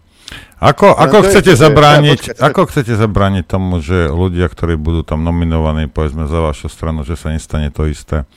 Viete, lebo je moja osobná skúsenosť, a že mám s takýmito kdejakými stranami, národovcami a kdejakými, čo o sebe tvrdia, ako náhle musia títo, by, nie že musia, ako náhle by mali len trošku obetovať zo svojho pohodlia, hej, zo svojich financií, zo, z, z bezpečnosti svojej strany, hej, aby urobili niečo pre Slovensko, tak si vždy vyberú proste košelu. Vždy je to strana, vždy je to tá osoba a Slovensko ťahá proste za kratší koniec. Hej. Ako chcete zabrániť tomu, aby vaši nominanti takýmto spôsobom uh, sa jak by som to slušne povedal, aby sa ne, nepokazili takto? Nezobsuli. Tak určite je tam, jednak je to správny výber ľudí a ďalej musí byť nastúpiť vyššia kontrola. Vyššia kontrola týchto štátnych úradníkov. Aby sa, aby sa zodpovedali. Ako, dá, sa, dá sa to hovoriť. Počkajte, vy chcete vlastným Verím. ľuďom, vlastným nominantom dať Damoklov meč nad hlavou, zavesiť? Však samozrejme. Samozrejme, že samozrejme. A kde, kde je tá hmotná zodpovednosť politikov, ktorú toľko vykrikovali? Nikto nič, ne, nikto nič, nikto nič ako neuzákonil. My sme si neprepisovali teraz majetky, lebo kvázi ideme do politiky hej, na cudzie osoby, aby sme, aby sme sa ochránili, ako to urobili niektorí politici. My chceme ísť normálne s čistým štítom a robiť normálne pre ľudí. Ako hovorím, každý, keď chytíte eurá do ruky a musí rozmýšľať nad tým, že kto z toho bude mať prospech. Keď celá spoločnosť, tak áno. Ale nie jednotlivý, aby z toho mal prospech. 1,5 miliardy sa dali Budajovi na nejaké nezmyselné enviro projekty, ktoré mohli ísť napríklad do polnospodárstva. Aj to je cesta k zdravému národu. Normálne polnospodárstvo, normálne zdravé potraviny a nie dovážať nejaké, nejaké odpady zo západu. No, toto... Vyrábať parky, vyrábať parky bez mesa na základe chémie. Tým chceme dosiahnuť zdravý národ. Toto je, toto je prapovod aj všetkých týchto civilizačných chorôb. Ja, by som, ja viem, že uh, viac by sa tu rozohnila a viac by odpovedal Rudohuliak, keby tu sedí uh, medzi nami, ale to polnohospodárstvo je veľmi dôležitá téma. Áno. Z môjho pohľadu určite. Teraz vidíte, že v Británii napríklad cibula a zelenina nie je, lebo však v Maroku bolo sucho, tam zase moc pršalo a, a tak ďalej. Úroda je slabá. Pozdravujem týto pána Sulíka, ktorý, ktorému by chýbali banány lebo, lebo potravinová bezpečnosť je podľa neho o banánoch. Bibas elektrárne si chce predať podľa svojho, svojho spolustraníka, lebo Slovensko nemá čo hľadať na takomto trhu a potravinová bezpečnosť podľa neho je to, či si kúpiš banány alebo mandarinky. No nie. To polnospodárstvo je veľmi dôležité, je to jeden z pilierov bezpečnostnej politiky štátu. Nech sa na mňa hnevá, kto chce, ako chce, ale naozaj je, pretože keď tým ľuďom nebudeš mať čo dať na tanier, tak jednoducho budeš mať smolu, lebo ti vyžerú z tvojho a pôjdu si zobrať tebe domov, keď si politik. Aké riešenia teda prinesiete vy, keď no, budete tam? Jednoznačne podpora nášho domáceho hospodárstva. A to, to je pekné, podpora nášho domáceho hospodárstva. Fajn, zaznela veta. Ale ako? Však vieme podporovať naše slovenské polnospodárske družstva, aby sa, aby sa rozvíjala. Nehľad, nehľadiac na tie všetky uh, veci, čo chodia z Bruselu. Ako, to, to ako normálne povedať, že nie, to je proti našim záujmom, je proti zdravej logike, proti zdravému hospodáreniu. Však ty máš nejaké skúsenosti, skúsenosti, teraz si mi hovoril vonku niečo s tým. Však ale o čom sa tu vlastne rozprávame? Akože nám tu ide niekto diktovať, že či môžeme niečo chovať, koľko môžeme chovať, čím to môžeme krmiť, ako to máme, ako to máme chovať a vlastne všetko? Dnes ti nedovolia pestovať, mu, musíš kupovať od nich certifikované osivo. Hej? Musíš od nich kupovať certifikované hnojivo. Musíš od nich kupovať certifikovaný postrek. Keď chceš doviezť nejakú starú odrodu zo Srbska, dajme tomu, tak to proste nemôžeš. Môžeš iba pre vlastnú potrebu. Ako náhle si dovezeš, že veľa, tak hlavne si to nedovezeš, lebo takto ti normálne hrozí basa za to. Proste to sú, celé to je tak nastavené, aby človek nemohol chovať, nemohol pestovať a už vôbec ne družstva. Však teraz u nás pri Nových zámkoch na dedine tam jedno družstvo skrachovalo, lebo proste štát ich tomu dotlačil tými všetkými svojimi reštrikciami. O čom sa rozprávame? Kurník šopa. Tak my tu chováme, pestujú tu Dáni, pestujú tu Holandiania, chovajú tu a oni to vyvážajú do Čiech a my kupujeme meso ani neviem odkiaľ kurník šopa zo Španielska. Však že my... úplne stačí zdravý sedliacký rozum, kurník šopa, však my tu máme, máme tu pôdu, máme tu proste, my tu máme všetko, my môžeme chovať a pestovať non-stop, my nepotrebujeme nič dovážať. Úplne zdravý sedliacký rozum, kurník, nehajte nás žiť, jesť a dýchať, to je celé. Minule ste tu spomínali ohľadom tých uh, prasie, čo im nesmú odrezávať chvosty, aby si ich neobrizali, že majú aj loptičky, aby sa hrali, hej, aby neboli stresované podobne. Ďalší, ďalší taký pokyn bol, Európska únia dala, že sa nesmú kastrovať e, kance. Hej. A potom, keď sa vychovajú, pretože kančina smrdí, tak sa napíchajú hormónmi, aby to meso nesmrdelo. Tak kurník šopa, tak poďme normálnou cestou, hej, budeme, máme tu tisícročné tradície v chovaní a, a dobytka, A my odrazu budeme do tých zvierat pichať hormóny, len aby sme ho nemuseli vykastrovať a aby sme teda, nes- to meso nesmrdilo kančinou. Však ka- kam ideme my? Pozdravujem pána Figela, tuším, on bol hlavný vyjednávač. Pri, neviem, možno sa mýlim. Ak, opravte. No dobre, ale takto zase... info.bz. Ale takéto podmienky sme si vyjednali. Ale my. treba, treba zase pravdu, pravdu povedať, hej, nemôžeme zase toto len, že vy, vy niečo vymýšľate. Aj strana Smer podporovala polnohospodárstvo. Síce to nebola orná pôda, ale parkovisko, ale dávali na to dotácie. Aj oni. Smeráci. Však Takže tam aj ten sp- spôsob toho podporovania sa musí tiež zmeniť, napríklad na produkty alebo niečo také, nie na voľné plochy alebo teda na, na nejaké parkoviska. Skrátka, Slovensko musí s touto cestou. Keď dočíta aj iné médiá, napríklad, e, musím to povedať, Putin zakázal GMO potraviny v Rusku. Je to cesta k zdraviu toho národa? Je. Takže ako budeme, budeme sa tu hrať na niečo, že budeme tu, tu brať aj nejaké, nejaké umelé meso, alebo si vychováme normálne zdravý, zdravý dobytok, ktorý, ktorý bude mať je to kvalitný produkt. Choďte sa prejsť, napríklad som išiel minule z, z Puchova cez Liechov na, na Nitrianské rudno. Viete, aké ná- nádherné pastviny sú tam? A prázdne. Choďte do zahraničia, kde chovajú dobytky vo veľkom. Čo do Rakúska stačí ísť. A my, ak sprostí, tuto budeme, budeme robiť bez zásahy, len aby sme živili nejaké mimovládky. A to, to, to je dobrá cesta ako pre Slovensko? Normálny, zdravý sedliacký rozum. Začneme roz, normálne rozmýšľať. Naši, naši predkovia nám to jasne povedali, ste sa učili v školách. Orná pôda, úhor, pasienok. A dookola sa to cho- chone, ob, obmienialo. Viete, koľko treba dať metrakov e, organické hmoty napríklad na, na ornú pôdu? Ani to nedodržiavame. Nevieme, nevieme teraz hospodáriť, alebo teda nás nutia hospodáriť úplne iným spôsobom. Zakazuje sa tuším, že hlboká orba, musíte nejaké remisky stavať p- na polia, ktoré má nejakú rozlohu. A teraz si zoberte, že ten polnospodár musí postaviť nejaký remizok na pôde, ktorá je prenajatá, hej, teda zasiahne do vlastníckých práv, alebo teda do, do pozemku, ktorý patria niekomu inému a má ich len prenajaté. Lebo ochranári povedali. No, a hlavne, hlavne, že teda bojujeme za práva zvierat a zeleninku si nemáme kde pestovať. Úplne najdôležitejšie je, keď chceme niečo zmeniť, treba tu zmeniť politický systém. Pretože keď sa na to pozrieme, tak tam sedí 150 nepriateľov. Oni miesto toho, aby niečo urobili pre Slovensko, hej, tak oni tam sedia, vyťahujú na seba špinu a očierňujú sa. Za toto sú platení, že teraz si ešte aj plat zvyšili, myslím, nie? Teraz si ešte aj zvyšili plat. A teraz títo ľudia, čo majú vymysleť, akože čo majú vyprodukovať tam pozitívne pre Slovensko?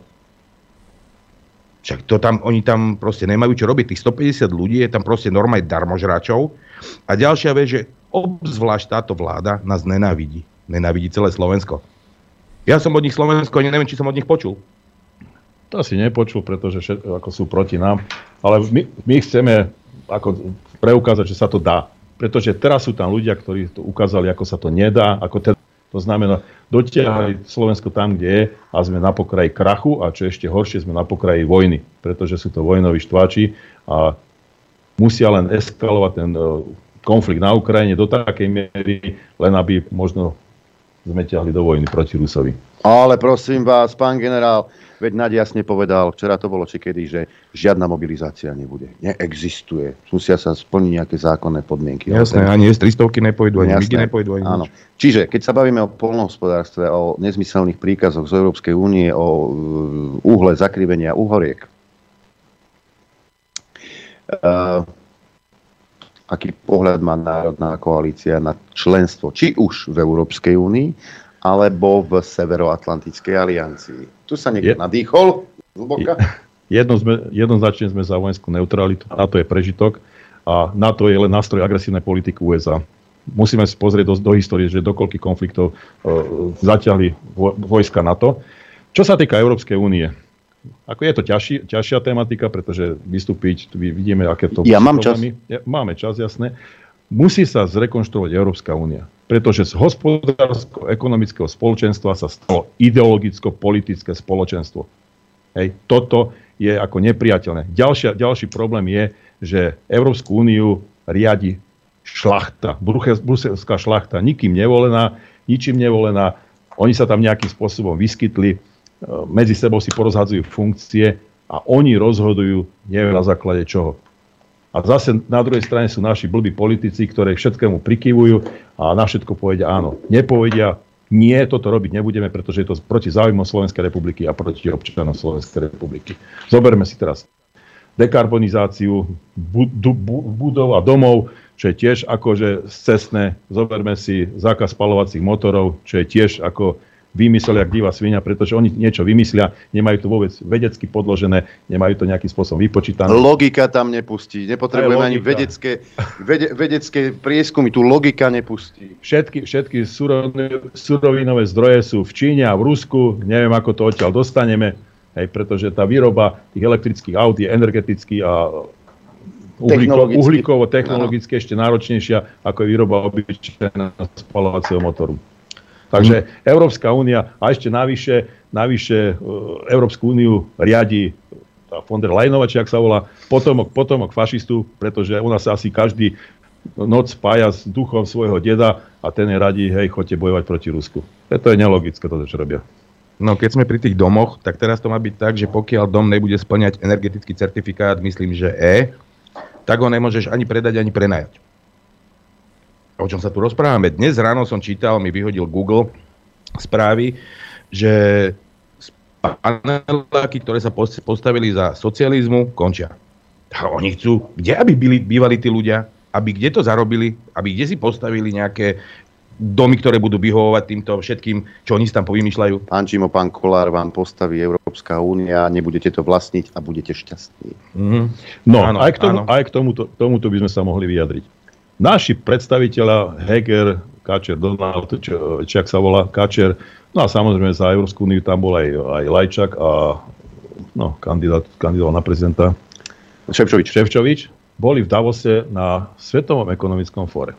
Máte nejaký výstup, o čom sa jednalo? O čom prednášali? Aké sú závery z tohto?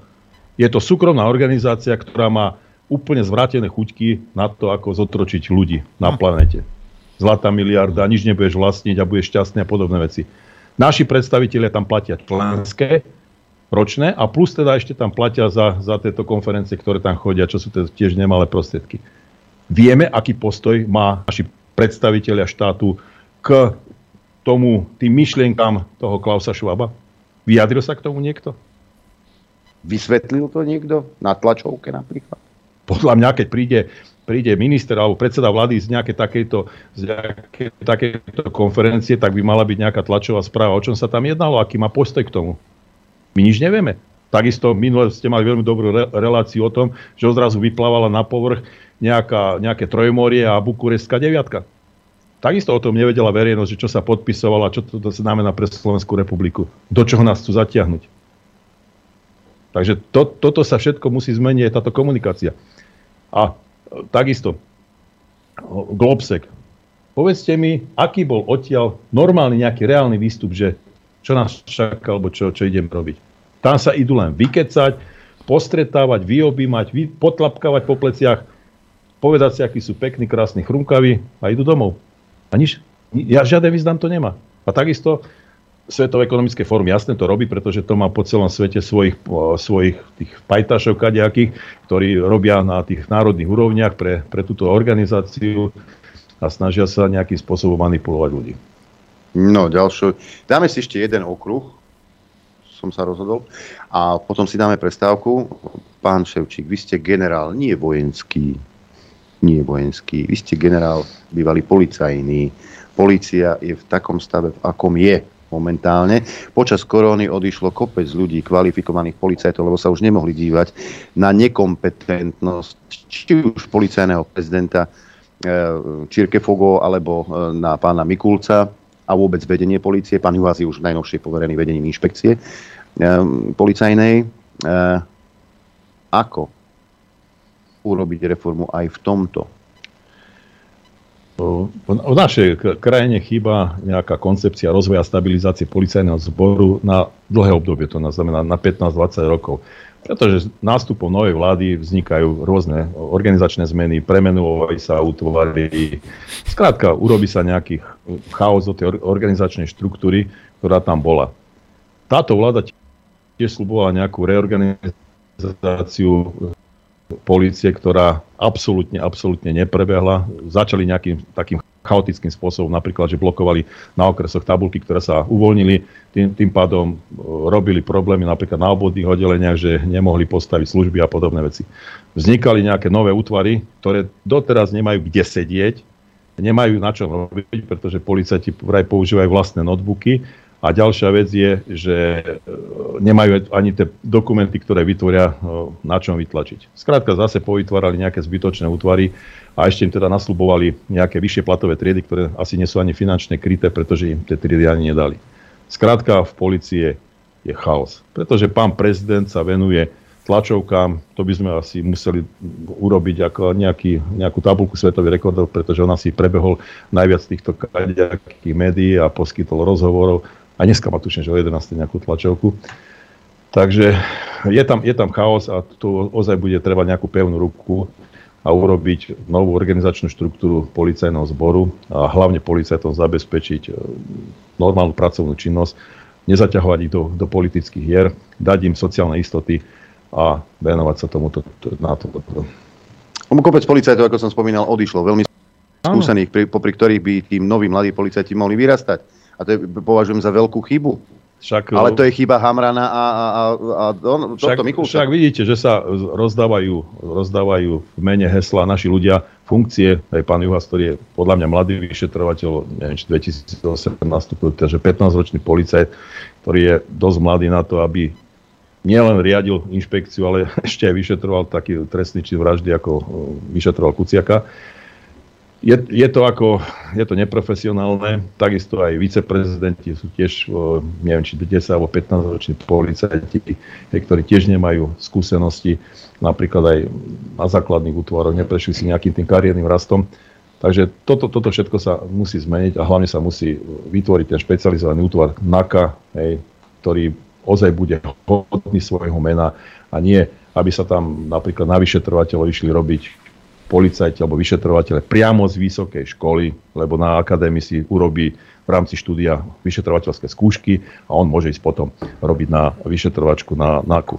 Prosím vás, nech idú najskôr na okres, nech sa u, naučia robiť obyčajné krádež do pivnic, hlavne aby vedeli zdokumentovať alimenty, pretože tomu sme hovorili malá vražda, pretože niekedy zdokumentovať alimenty je tak náročné, že skutočne tam sa ten policajt vycvičí. Potom nech si prejde krajom, a keď ozaj bude dobrý, tak na tú NAKU ho musia zavolať a nie, aby sa tam prišiel prihlásiť, že tu chce robotu. Skrátka, musí to byť výberová organizácia, aby tam bol zabezpečený aj nejaký ten kariérny rast a aby skutočne tam robili tí najlepší z najlepších a viac menej odtiaľ by bola cesta už len do dôchodku, pretože mal by to byť nejaký vrchol toho, toho, toho kariérneho rastu. Teraz si zoberte, akú perspektívu, alebo teda aký na akú kariéru môže počítať taký policajt, ktorý ide rovno zo školy na NAKU. Ešte vám poviem to. Kedysi som riadil úbok, to je predchodca NAKY a to bol úrad boja proti organizovanej kriminalite. Ja som každý se- týždeň sedel u generála a v rámci per- personálnej činnosti, lebo on, on ako najbližší spoločný nadriadený rozhodoval, či ten človek pôjde ku, alebo nepôjde ku mne. Sa ma pýtal, prečo chceš toho chlapa? Lebo je najlepší. Pán krajský riaditeľ, prečo ho nechceš pustiť? Lebo je najlepší. A to bol ocenenie pre toho policajta, že bol dobrý a my sme si ho zavolali a vybrali. No tak e, to aj v školstve je tento problém. Kedysi e, sa na gymnázia dostal človek, ktorý, alebo študent, ktorý bol naozaj vynikajúci. Hej. Ten, ktorý teda, ako ja, som mal aháku, tak som išiel na maturitný odbor, kde som sa naučil remeslu. Komu to išlo pomenšie, lebo sa nelúbil učiť moc a nešlo mu to. Urobil si učňovku bez maturity, keď náhodou v budúcnosti ho osvietil, tak si tú maturitu spravil. A na tie školy sa dostávali naozaj len tí, ktorí na tú školu mali. To isté sa týkalo vysokých škôl. O elektrotechnickej škole pred 89. by ja čo som elektrotechniku študoval, ja som nemal odvahu sa prihlásiť. Tam som vedel, že to nedám. Hej. Tie školy si vyberali tých najlepších. Spomeňme pedagogickú školu. Spome, spomeňme alebo len strednú zdravotnú, tam to bola výberová škola, kde sa dostali len najlepšie, alebo ekonomická. Na ekonomickú takisto sa vyberali len tí najlepší. To isté pedagogická fakulta, to isté medicína, to isté právo, to isté ďalšie odbory. Tam sa naozaj dostali len tí, ktorí naozaj boli schopní sa niečo naučiť. Dnes je to nie nábor, výber, ale nábor, kde chlapca, ktorý matiku spraví na 10%, slovenčinu na 40%, príjmu na gymnázium. A tu by som videl najväčší problém, že my tu ne, nevyberáme ľudí podľa schopností, ale my tu vyberáme ľudí podľa pekných modrých očí, alebo či tatino má správne telefónne číslo, alebo správnu adresu. A toto je najväčší no, ale problém Slovenska. Vieš, Ďalší... ďalšia vec je tá, že ten spôsob financovania na každú hlavu, aj keď je dutá, dostaneš rovnaké peniaze. No, veď to, to je ten najväčší problém. A, a samozrejme um, o ďalších veciach sa budeme baviť o chvíľočku, pretože mám taký dojem, že tu na Slovensku chce byť každý najvyšší náčelník. Každý chce byť Vincentu.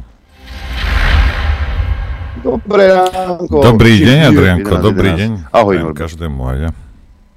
Dobrý deň, no keď som uh, už po dlhej dobe, tak to si, si sa môžeme pozdraviť. E, hostiami v štúdiu ju ešte stále pán generál Ivan Ševčík, Nák aj e, generálny manažer Národnej koalície Miroslav Čimo.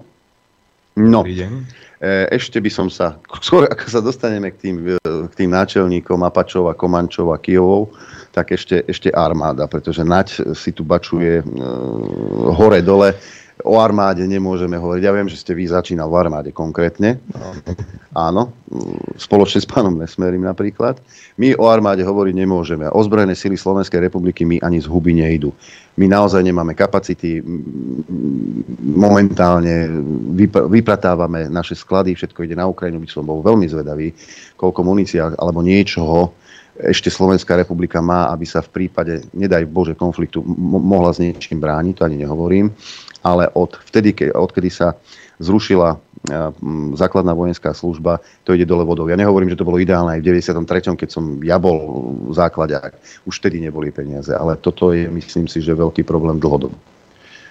Tak e, myslím si, že teraz e, dali ránu z milosti našej armáde, hlavne vďaka tomu konfliktu na Ukrajine. Že veľa ľudí, čo slúži ako strážnik v muničných skladoch u armády, lebo však musia to zabezpečovať civily, tak uh, hovoria, že vypratané sklady sú tak, že to desiatky kamionov v noci odtiaľ odchádzalo, takže muničné sklady sú prázdne. Na, na Ukrajinu je strašne veľa techniky, BVPčka, teraz napríklad, že niekde pri Trenčine rekonštruujú naše BVPčka, vymieňajú motory a ide to na, na Ukrajinu. Musíme si uvedomiť, že každé jedno, každého kúsa techniky, ktorý sa zbavíme, tak s ním ide aj obrovské množstvo munície. To znamená, to sú, to sú neskutočné peniaze. To nie je len BVP jedno, ale to je obrovské kvantum, kvantum munície. Ďalšia, ďalšia vec je, že naša armáda má určité, nie, ja sa už tom nevyznám, som z toho vypadol, nejaké mobilizačné operačné plány v prípade nejakého vyhlásenia nejakého stavu, či vojnového, alebo nejaké, nejaké mobilizácie, alebo nejaké, nejakého iného stavu, aby sa zabezpečila obrana republiky, má určité, určité predpisy. To znamená, napríklad musia mať výzbroj, výstroj, muníciu napríklad na 60 dní boja alebo činnosti. To znamená aj stravu a podobné veci. A teraz, to je napríklad taká nejaká vodorodná čiara, určite na to čiarou sú všetky zásoby, ktoré sme mali. A ak sme prešli pod tú čiaru, sme zabezpečili nejaký ten druh bojovej činnosti v prípade nejakého ohrozenia, tak tu bola porušená, alebo teda ohrozená obranných osôb, republiky republiky. Kto bude za to zodpovedný? Asi pán Nať, pretože ten, ten je úplne hysterický, len aby niečo dal na tú Ukrajinu. Úplne normálne ten napríklad stíhačky poslal na Ukrajinu. Myslím si, že už aj e, za chvíľku pôjdu, pretože už odstraňovali čo na nich, e, na nich e, tie výsostné znaky a robili motorové skúšky. To znamená, pripravovali ich na, na prevádzku. Musíme si uvedomiť ďalšiu vec. On hovorí, že dostaneme 15 tigrov. Hej, 15 tigrov musia nájsť Nemci zrekonštruovať specialty, ale my potrebujeme k tomu aj muníciu. To znamená, je tam iný kanón, iný, kaliber, k tomu musíme nakúpiť obrovské množstvo munície. To zase pôjde z našich peňazí, z nášho rozpoč- rozpočtu.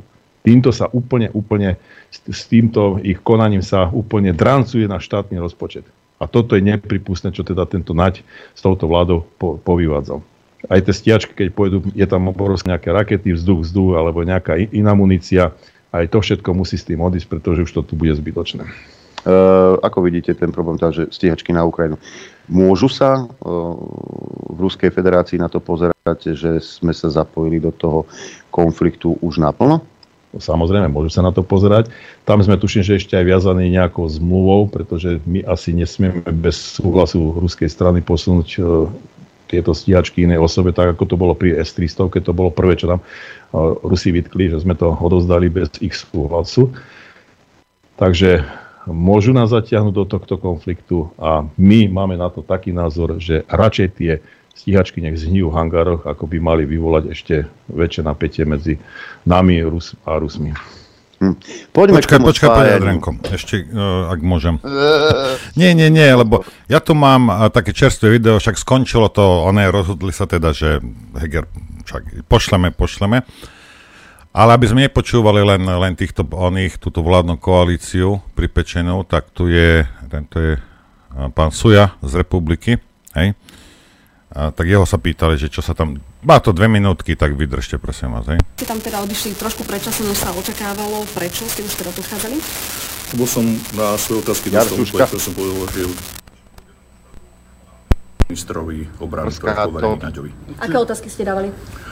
Otázky, ktoré som dával, sa týkali MiG-29, nejaké obrnené techniky a nábojov. Ale čo konkrétne? Konkrétne, vzhľadom na to, že výbor je v utajení, nemôžem hovoriť. Ale tú otázku môžete povedať, že akú ste položili? Kde išli náboje, ktoré si objednala Slovenská republika. A dostal som na to odpoveď, aj písomnú a chcel som vedieť že ďalšie podrobnosti k tým, ktoré už nebudem hovoriť. Odpoveď bola, že išli priamo na Ukrajinu. A ďalej som sa pýtal niečo ohľadom MIGov, že keď uh, máme dostať ako protihodnotu niečo za to, tak prečo nemôžeme tie MIGy dať tomu, čo nám tú protihodnotu dáva a nech tie MIGy oni spravia, čo chcú a tým pádom je Slovensko mimo ohrozenia, občania sú spokojní, poslanci sú spokojní. A minister Naď povedal, že to by bolo alibistické. Ja si myslím, že vôbec to nie je alibistické. Ja si myslím, že by sme upokojili druhú väčšinu obyvateľstva. Čiže pokiaľ by tie stíhačky išli povedzme cez Polsko, s tým by si, ste už súhlasili? Polsko nám za to nedáva nič.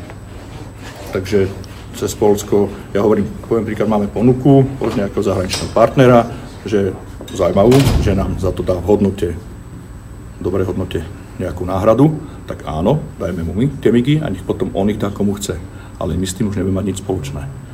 A tým pádom nie sme zodpovední za to, čo ten zahraničný partner s tým urobí.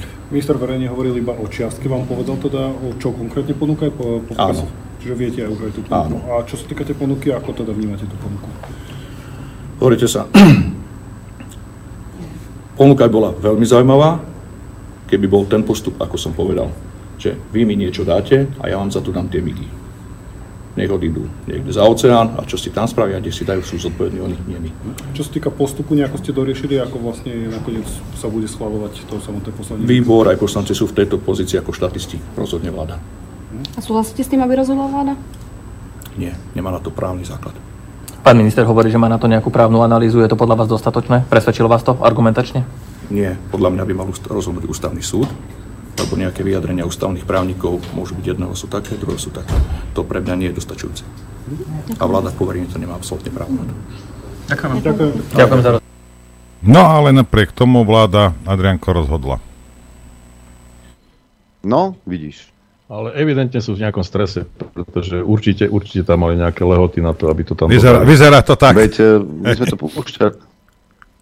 My, my, sme to, my sme to púšťali, teda toho Hegera, keď jej povedal, že ale veď eh, ten poslanecký prieskum ani nestihnú, lebo to už bude dávno preč. A ešte som zachytil jednu zaujímavú informáciu o veľkom leteckom cvičení, ktoré sa má konať 23. až 26. júna celá Európa, celá Severoatlantická aliancia bude mať letecké cvičenie v Poľsku a vlastne v celej Európe, aby ukázali silu, že sú odhodlaní sa brániť.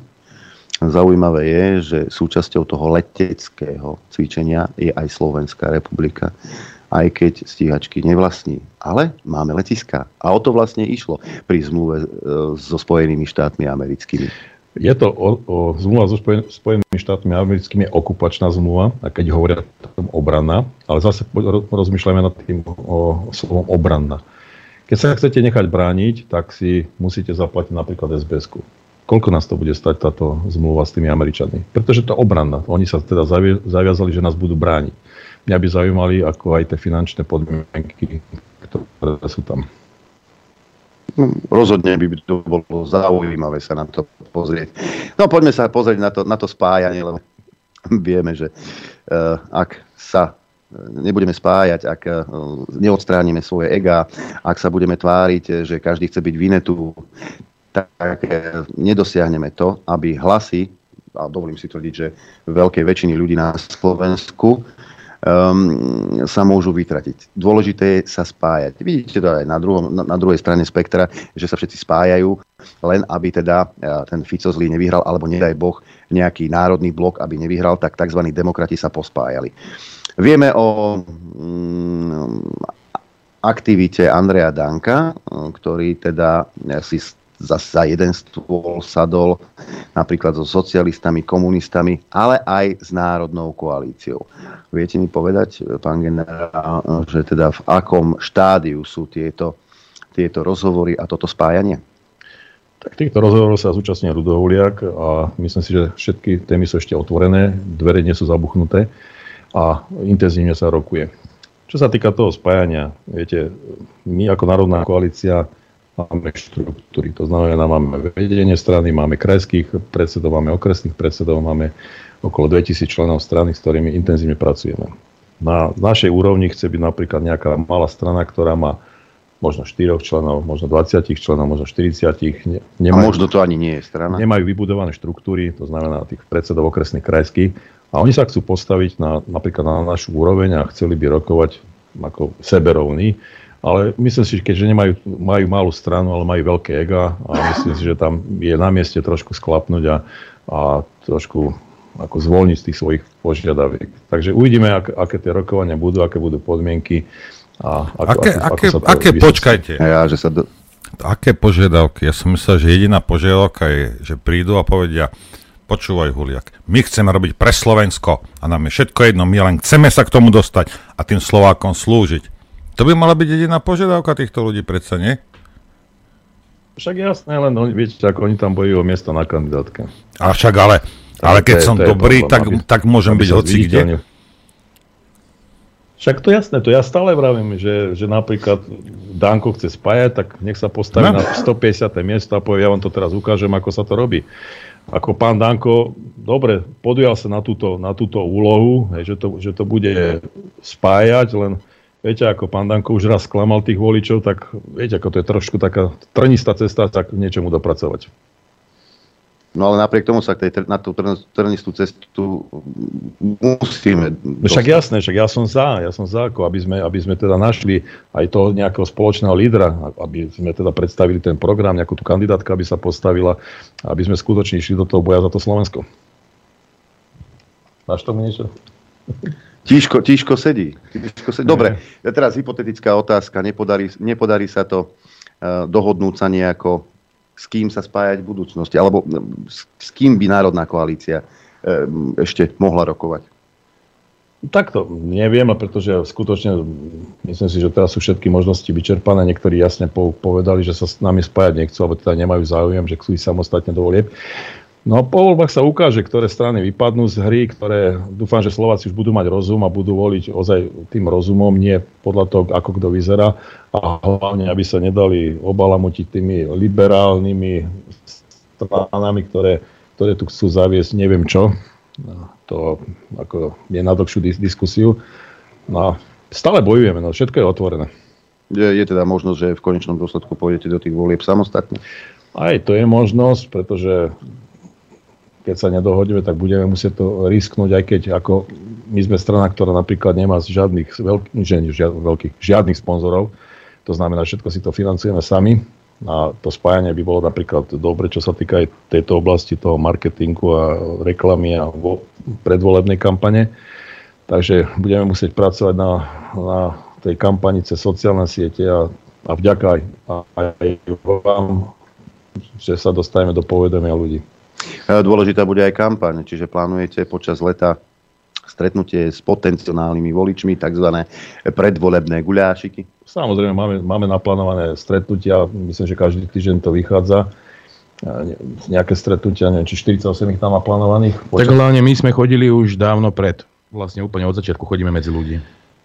A ešte, keď môžem spomenúť, hej, vznikla tu ďalšia strana, ide vzniknúť ďalšia strana, je pán Baranek ide zakladať stranu, tak predtým tuším, že mali rokovanie s pánom Barankom, ktorý povedal, že, že keď nemáte milión eur na kampaň, tak je zbytočné sa vám do toho púšťať. A pán Baranek tiež rozprával o spájaní národných síl a teraz ide vytvoriť svoju vlastnú stranu. E, nikto to nechápe prečo a myslím si, že e, nech sa na mňa pán Barek nehneval, ale naštval strašne veľa ľudí, pretože dal nejaký status na YouTube, či kde to dal, a hneď tam dala číslo účtu, pretože on chce od ľudí peniaze.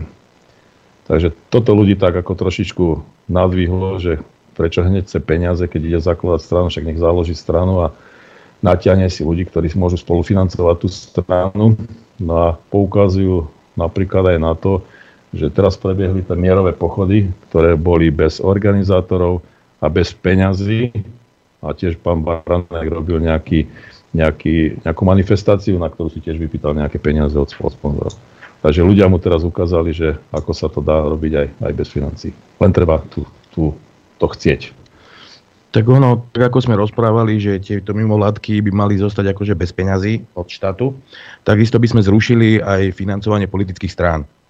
Pretože kampaň nemá byť o tom, kto má koľko peňazí, pretože potom jasne, že tu držia oligarchovia ochranu ruku nad niektorými stranami a tlačia do nich peniaze a tým pádom sú tie politické strany sú ovládané týmito ľuďmi. Tým pádom to sa, tu sa potom nikdy nič nezmení. Čiže zrušiť financovanie politických strán, každý nech to zaslúži, tú dôveru, nech si ju získa sám u ľudí.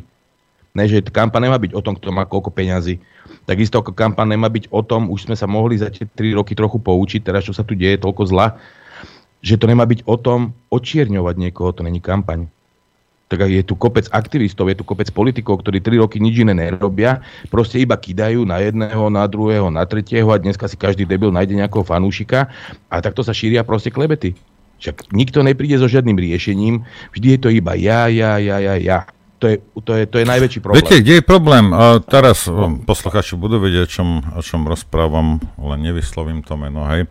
To kydanie už začalo, Samozrejme, aj to, toto stále je. Jedni druhý, jeden na druhého začínajú kidať, alebo jeden začne kidať.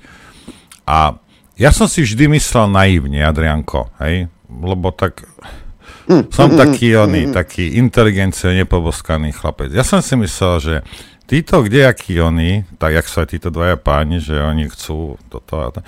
Takže, vieš, on bude rozprávať, hej, ja teraz nebavím sa o vás dvoch, hej, ale toto všeobecne, lebo už zase vlečke hnoja sa kydajú, že ja som takýto, toto je za mnou, toto vidíte, hej, takýmto spôsobom som fungoval, toto som robil pre Slovensko, teraz chcem byť toto, poslanec, prezident, čokoľvek, hej, štátny tajomník, a budem to robiť takýmto spôsobom, hej, a, potom, a ľudia by sa mali to pozrieť a to mu to vyhovuje, alebo chce ho, nechce ho a verí mu, proste pozrie sa na to poriadne. Ale to som si myslel, že tak by to malo byť. Ale to, že teraz začneš na druhého, na tretieho, na štvrtého rozprávať, čo je to za ja neviem čo, hej, a začneš na ňo kydať vlečky hnoja, jak to robia oni, LSNS, jak to robí Republika, kde kto, tak to ako mám niekoho, že a ty si dokázal na neho vytrepať nie jednu vlečku, ale štyri vlečky hnoja. Teba budem voliť. To, to takto funguje? Ja sa pýtam. Áno.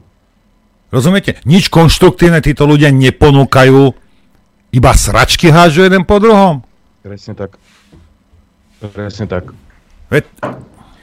Toto dúfam, že ľudia to už pochopili. No. Dúfam, že to pochopia ľudia. Hlavne teda sa začnú zaoberať aj tým, čo ako máme predstavu. To znamená Môžeme ukázať napríklad na liberálov, my povieme, že my sme za zákaz LGBTI agendy a gender ideológie na školách, hej, a keď on, oni povedia, že my tu chceme rozvíjať túto problematiku, chceme chodiť ma, medzi mladých ľudí a chceme akože robiť osvetu nejakú, zvrátenú by som povedal, tak ľudia sa musia rozhodnúť, čo chcú, lebo my ponúkame riešenie. Úplne jednoduché. Zakázať túto agendu napríklad na školách, nech nám neútočia na duše našich detí. Sú to nevinné duše, nepopísané duše, nech ich nechajú na pokoji a nech si tieto svoje zvratenosti robia niekde inde. Toto sú, toto sú riešenia, ktoré chceme poukázať. Nebudeme na nich útočiť, len ukážeme ľuďom, že aha, oni chcú tuto, ale my chceme toto. Asi takým spôsobom. A prejdeme k otázkam poslucháčov po prestávke. Dobrý deň, prajem tebe, Norbert. Dobrý deň, prajem aj ja všetkým. Dobrý deň. Teraz je tá chvíľa, kedy môžete naštartovať svoje telefónne prístroje a pánov z Národnej koalície sa pýtať konkrétne 0950 66 11 16 a kým zazvoní telefón a už zazvonil. Chcel som dať mailovú otázku, ale nestihol som. Takže nech sa páči, otázka. Najprv poprajem príjemný deň. Volá Jaros zo Spiša. Chcem pozdraviť a popriať všetkým ľuďom, ktorí nás počúvajú príjemný, pekný, dobrý deň. Chcel by som poďakovať Aďovi za tie dva týždne, za tú režiu muziky. A to, čo páni preberajú, sa mi tak zdá, že každý na Slovensku chce ísť na výlet alebo na rekreáciu a každý chce byť šoferom autobusu. Čo s tým urobia oni? Lebo 2000 ľudí, ktorí okolo nich sa vraj pohybuje, tiež budú chcieť šoferovať ten autobus. Aha. Ďakujem. Áno, šoférov tu máme veľa. Aha, autobus len jeden. Poslucháčovi odkazujem, ak chcete ísť na rekreáciu, zavolajte Dankovi. Samo, samozrejme, že my nemáme všetkých ľudí takých, ktorí chcú niečo akože ukoristiť pre seba. Sú to ľudia, ktorí chcú zmenu a chcú k tomu dopomôcť. Dopomáhať sa dá radou, postojom, hociako. Nie len tým, že chcem funkciu a idem k vám a dáte mi nejakú funkciu. To sa u nás tak nerobí. Dáme ďalší telefonát, nech sa páči, počúvame. Ďakujem, zdravím vás, pán Vlado Križovaný. Predčerom bol v relácii pán Baranek a ten spomenul okrem iných vecí, že on má na riešenie jednotlivých situácií tým ľudí, ktorých ten je schopný rokovať s Ruskom, ten je schopný rokovať s Polskom, prípade Potrebia a tak ďalej.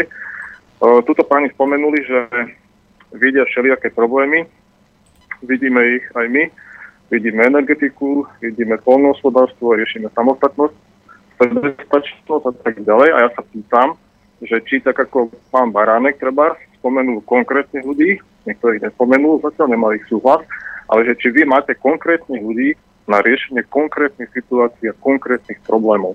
Či sú dostatočne kompetentní a skúsení a rešpektovaní títo ľudia. Ďakujem, do Samozrejme, že nemôžeme len tak vyblafnúť do sveta, že chceme urobiť niečo a nemáme na to odborníkov, ktorí to kryjú svojimi odbornými radami.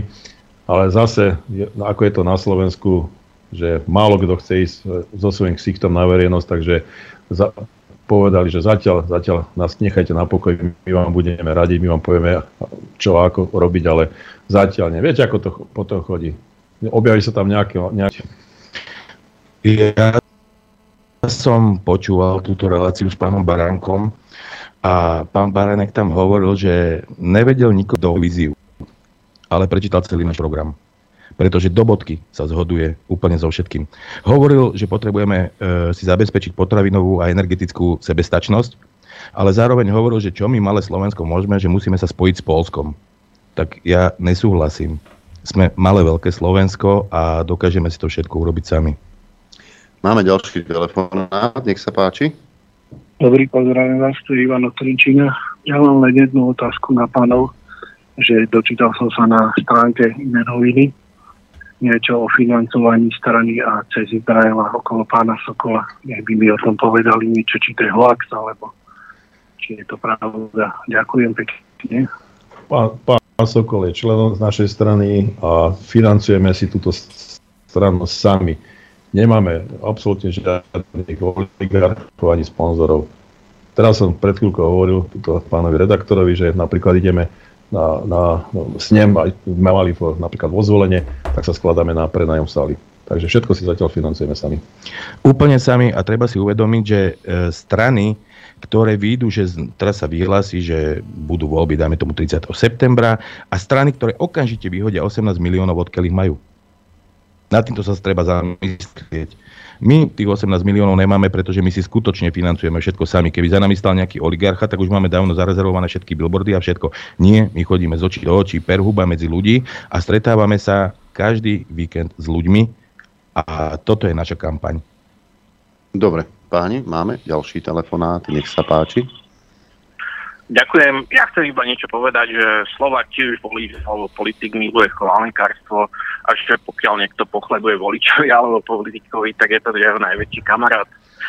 A chcem povedať ešte, čo sa týka že voličov Smeru, tak tí si často nejako nepamätajú, že máme tu euro, s ktorým okrem Rakúska vlastne nikde nedá zaplatiť.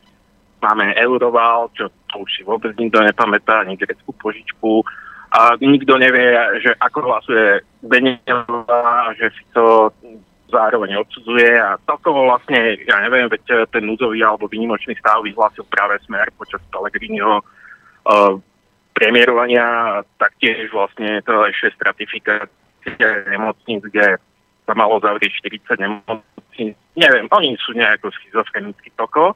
Ale čo chcem povedať, že uh, podľa toho, ako boli minulé parlamentné voľby, tak uh, ak by bola v najbližších voľbách akože podobná účasť a pokiaľ by voliči akože slobodne volili, nie podľa nejakých prieskumov alebo podľa, ja neviem, ako bojazlivo, že aby neprepadal ich hlas alebo tak, ale že keby volili normálne, konzervatívne za nejaké akože rozumné strany, tak my ako voliči vieme zvoliť 8 národných strán úplne v pohode. Ako, moc by som sa akože toho nebal a chcel by som akože ľuďom povedať, že proste nech idú k voľbám a nech si zverú úplne slobodne tú stranu, ktorú, ktorá sa im páči a moc by som okolo toho nešpekuloval. Ďakujem, majte sa. Ďakujeme. Nemáme k tomu čo dodať. Samozrejme, nech, nech ľudia idú voliť a nech skutočne vystavia súčasným politikom vysvedčenie a pouvažujú nad tým, či netreba zmenu. Uh-huh. Uh, máme ďalší telefonát. Počúvame. Zdravím vás pekne, pani. E, telefón je Vlastel z Košíc. Prosím vás pekne, mm, komentoval som už aj vystúpenie pána Kaviňáka a pána Blahu. Ku vám by som šiel v podobnom zmysle, ako ste uh, šli, uh, už ste veľmi veľa vecí spomenuli.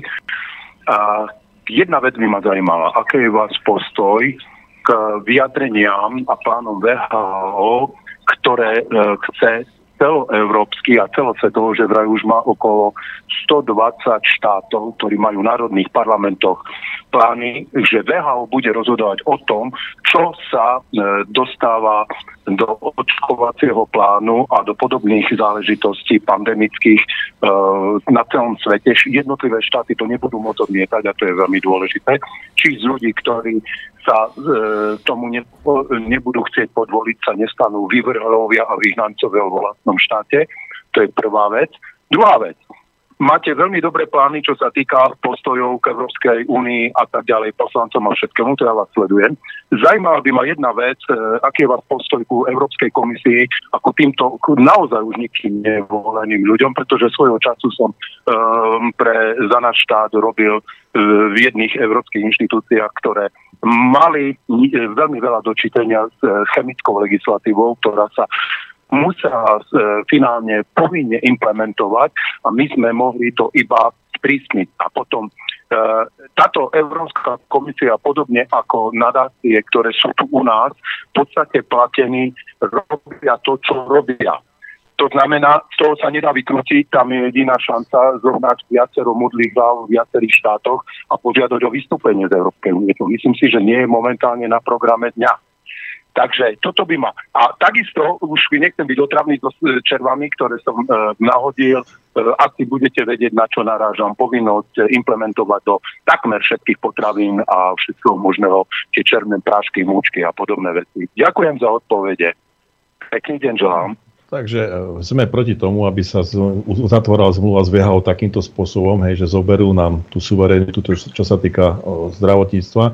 Musíme si uvedomiť, kto vedie VHO, hej, že to je ani tuším, že nie je lekár, to je jedna vec. A druhá vec je, je to organizácia výrazne dotovaná Billom Gatesom, o ktorom vieme, aké má zvrátené chuťky, čo sa týka aj Svetového ekonomického fóra a podobne.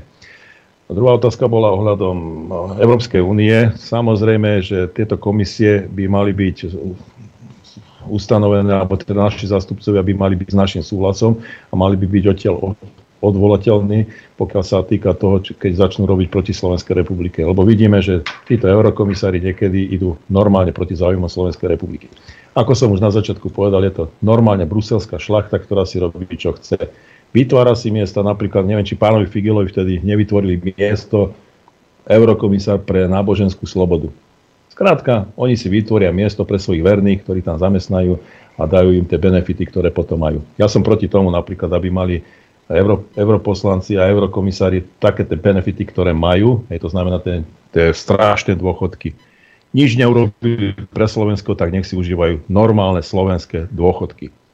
Čo sa týka tých svrčkov, sme proti tomu, aby sa to u nás vôbec dávalo do potravín. Už mi písali ľudia na môj telegramový účet, že normálne niektorí dostali anafylaktický šok z toho, keď, keď to zjedli, pretože sú alergickí na kôrovce. A to, to, toto bol následok toho, že zjedli nejaký chleba z Lidla a následkom toho dostali anafylaktický šok. Nepatrí to do našej pôvodnej stravy, ako tu u vás hovorila pani inžinierka, že to vôbec ani Afričania nejedia, len u nás to chcú nejako napchať do ľudí. Nemáme to overené ani čo sa týka napríklad ohľadom toxicity. Máme ďalší telefonát. Počúvame? Dobrý deň. Dobrý deň. sa? Áno, nech sa páči. Takže ja som Mitka z Prahy. Chcela by som sa opýtať, prosím, či e, ten svoj program máte schválený Svetou stolicou, pretože je ona e, vlastník štátu, majiteľom z nášho štátu a e, či teda toto všetko, čo vy chcete a máte v programe, či je to schválené tou stolicou. Ďakujem pekne. My sme suverénny štát, Slovenská republika nepotrebujeme si dávať ako program strany schváľovať Svetou stolicou. E, dobrý deň. Medzi lesníkmi na Slovensku sa šíri informácia v súvislosti s návštevou holandského kráľovského páru na Slovensku. Vraj sa naša vláda zaručila za nejakú veľkú použičku. Asi holandskú podrobnosti mi nie sú známe slovenskými lesmi. Veď boli pozrieť aj v Poprade, ak sa nemýlim. Vedia o tom páni z koalície niečo? Držím palce. Tak toto, o tomto nevieme, ale táto problematika je veľmi dobrá pre Pala Zacharovského alebo pre Ruda Huliaka, ktorí bojujú za naše slovenské lesy, aby zostali v našom vlastníctve. Dobre, dobre vieme, čítal som to tiež, že Európska únia chce spravovať naše lesy a už je vytvorená aj komisia na, na toto spravovanie a sú tam samozrejme tí naši najväčší ekofašisti a ekofanatici. Mm-hmm. Uh, tuto mám ďalší mail. Zazvonil telefón. Ten má prednosť. Nech sa páči, počúvame. Dobrý deň, prajem. Chcel by som sa opýtať, včera pán Baranek spomínal, že ľudia na Slovensku nemajú, uh, teda majú problém s počúvaním, s porozumením. A ma mrzí, že dneska páni to vlastne um, to predstavili, lebo povedali o spájni s Polskom, kdežto pán Baránek spomínal, že odchod z Európskej únie treba koordinovať s Poliakmi, ale o sebestačnosti a s prepojením s Polskom nebolo reči. Takže, že by možno k tomu niečo povedali. A, a tak, asi toľko. Ďakujeme. No ja som tú reláciu počúval a presne tam hovorilo o tom, že my sme malé Slovensko, Slovensko, že či tu chceme tancovať v krojoch okolo vatry, že proste budeme potrebovať silného partnera a to je práve Polsko.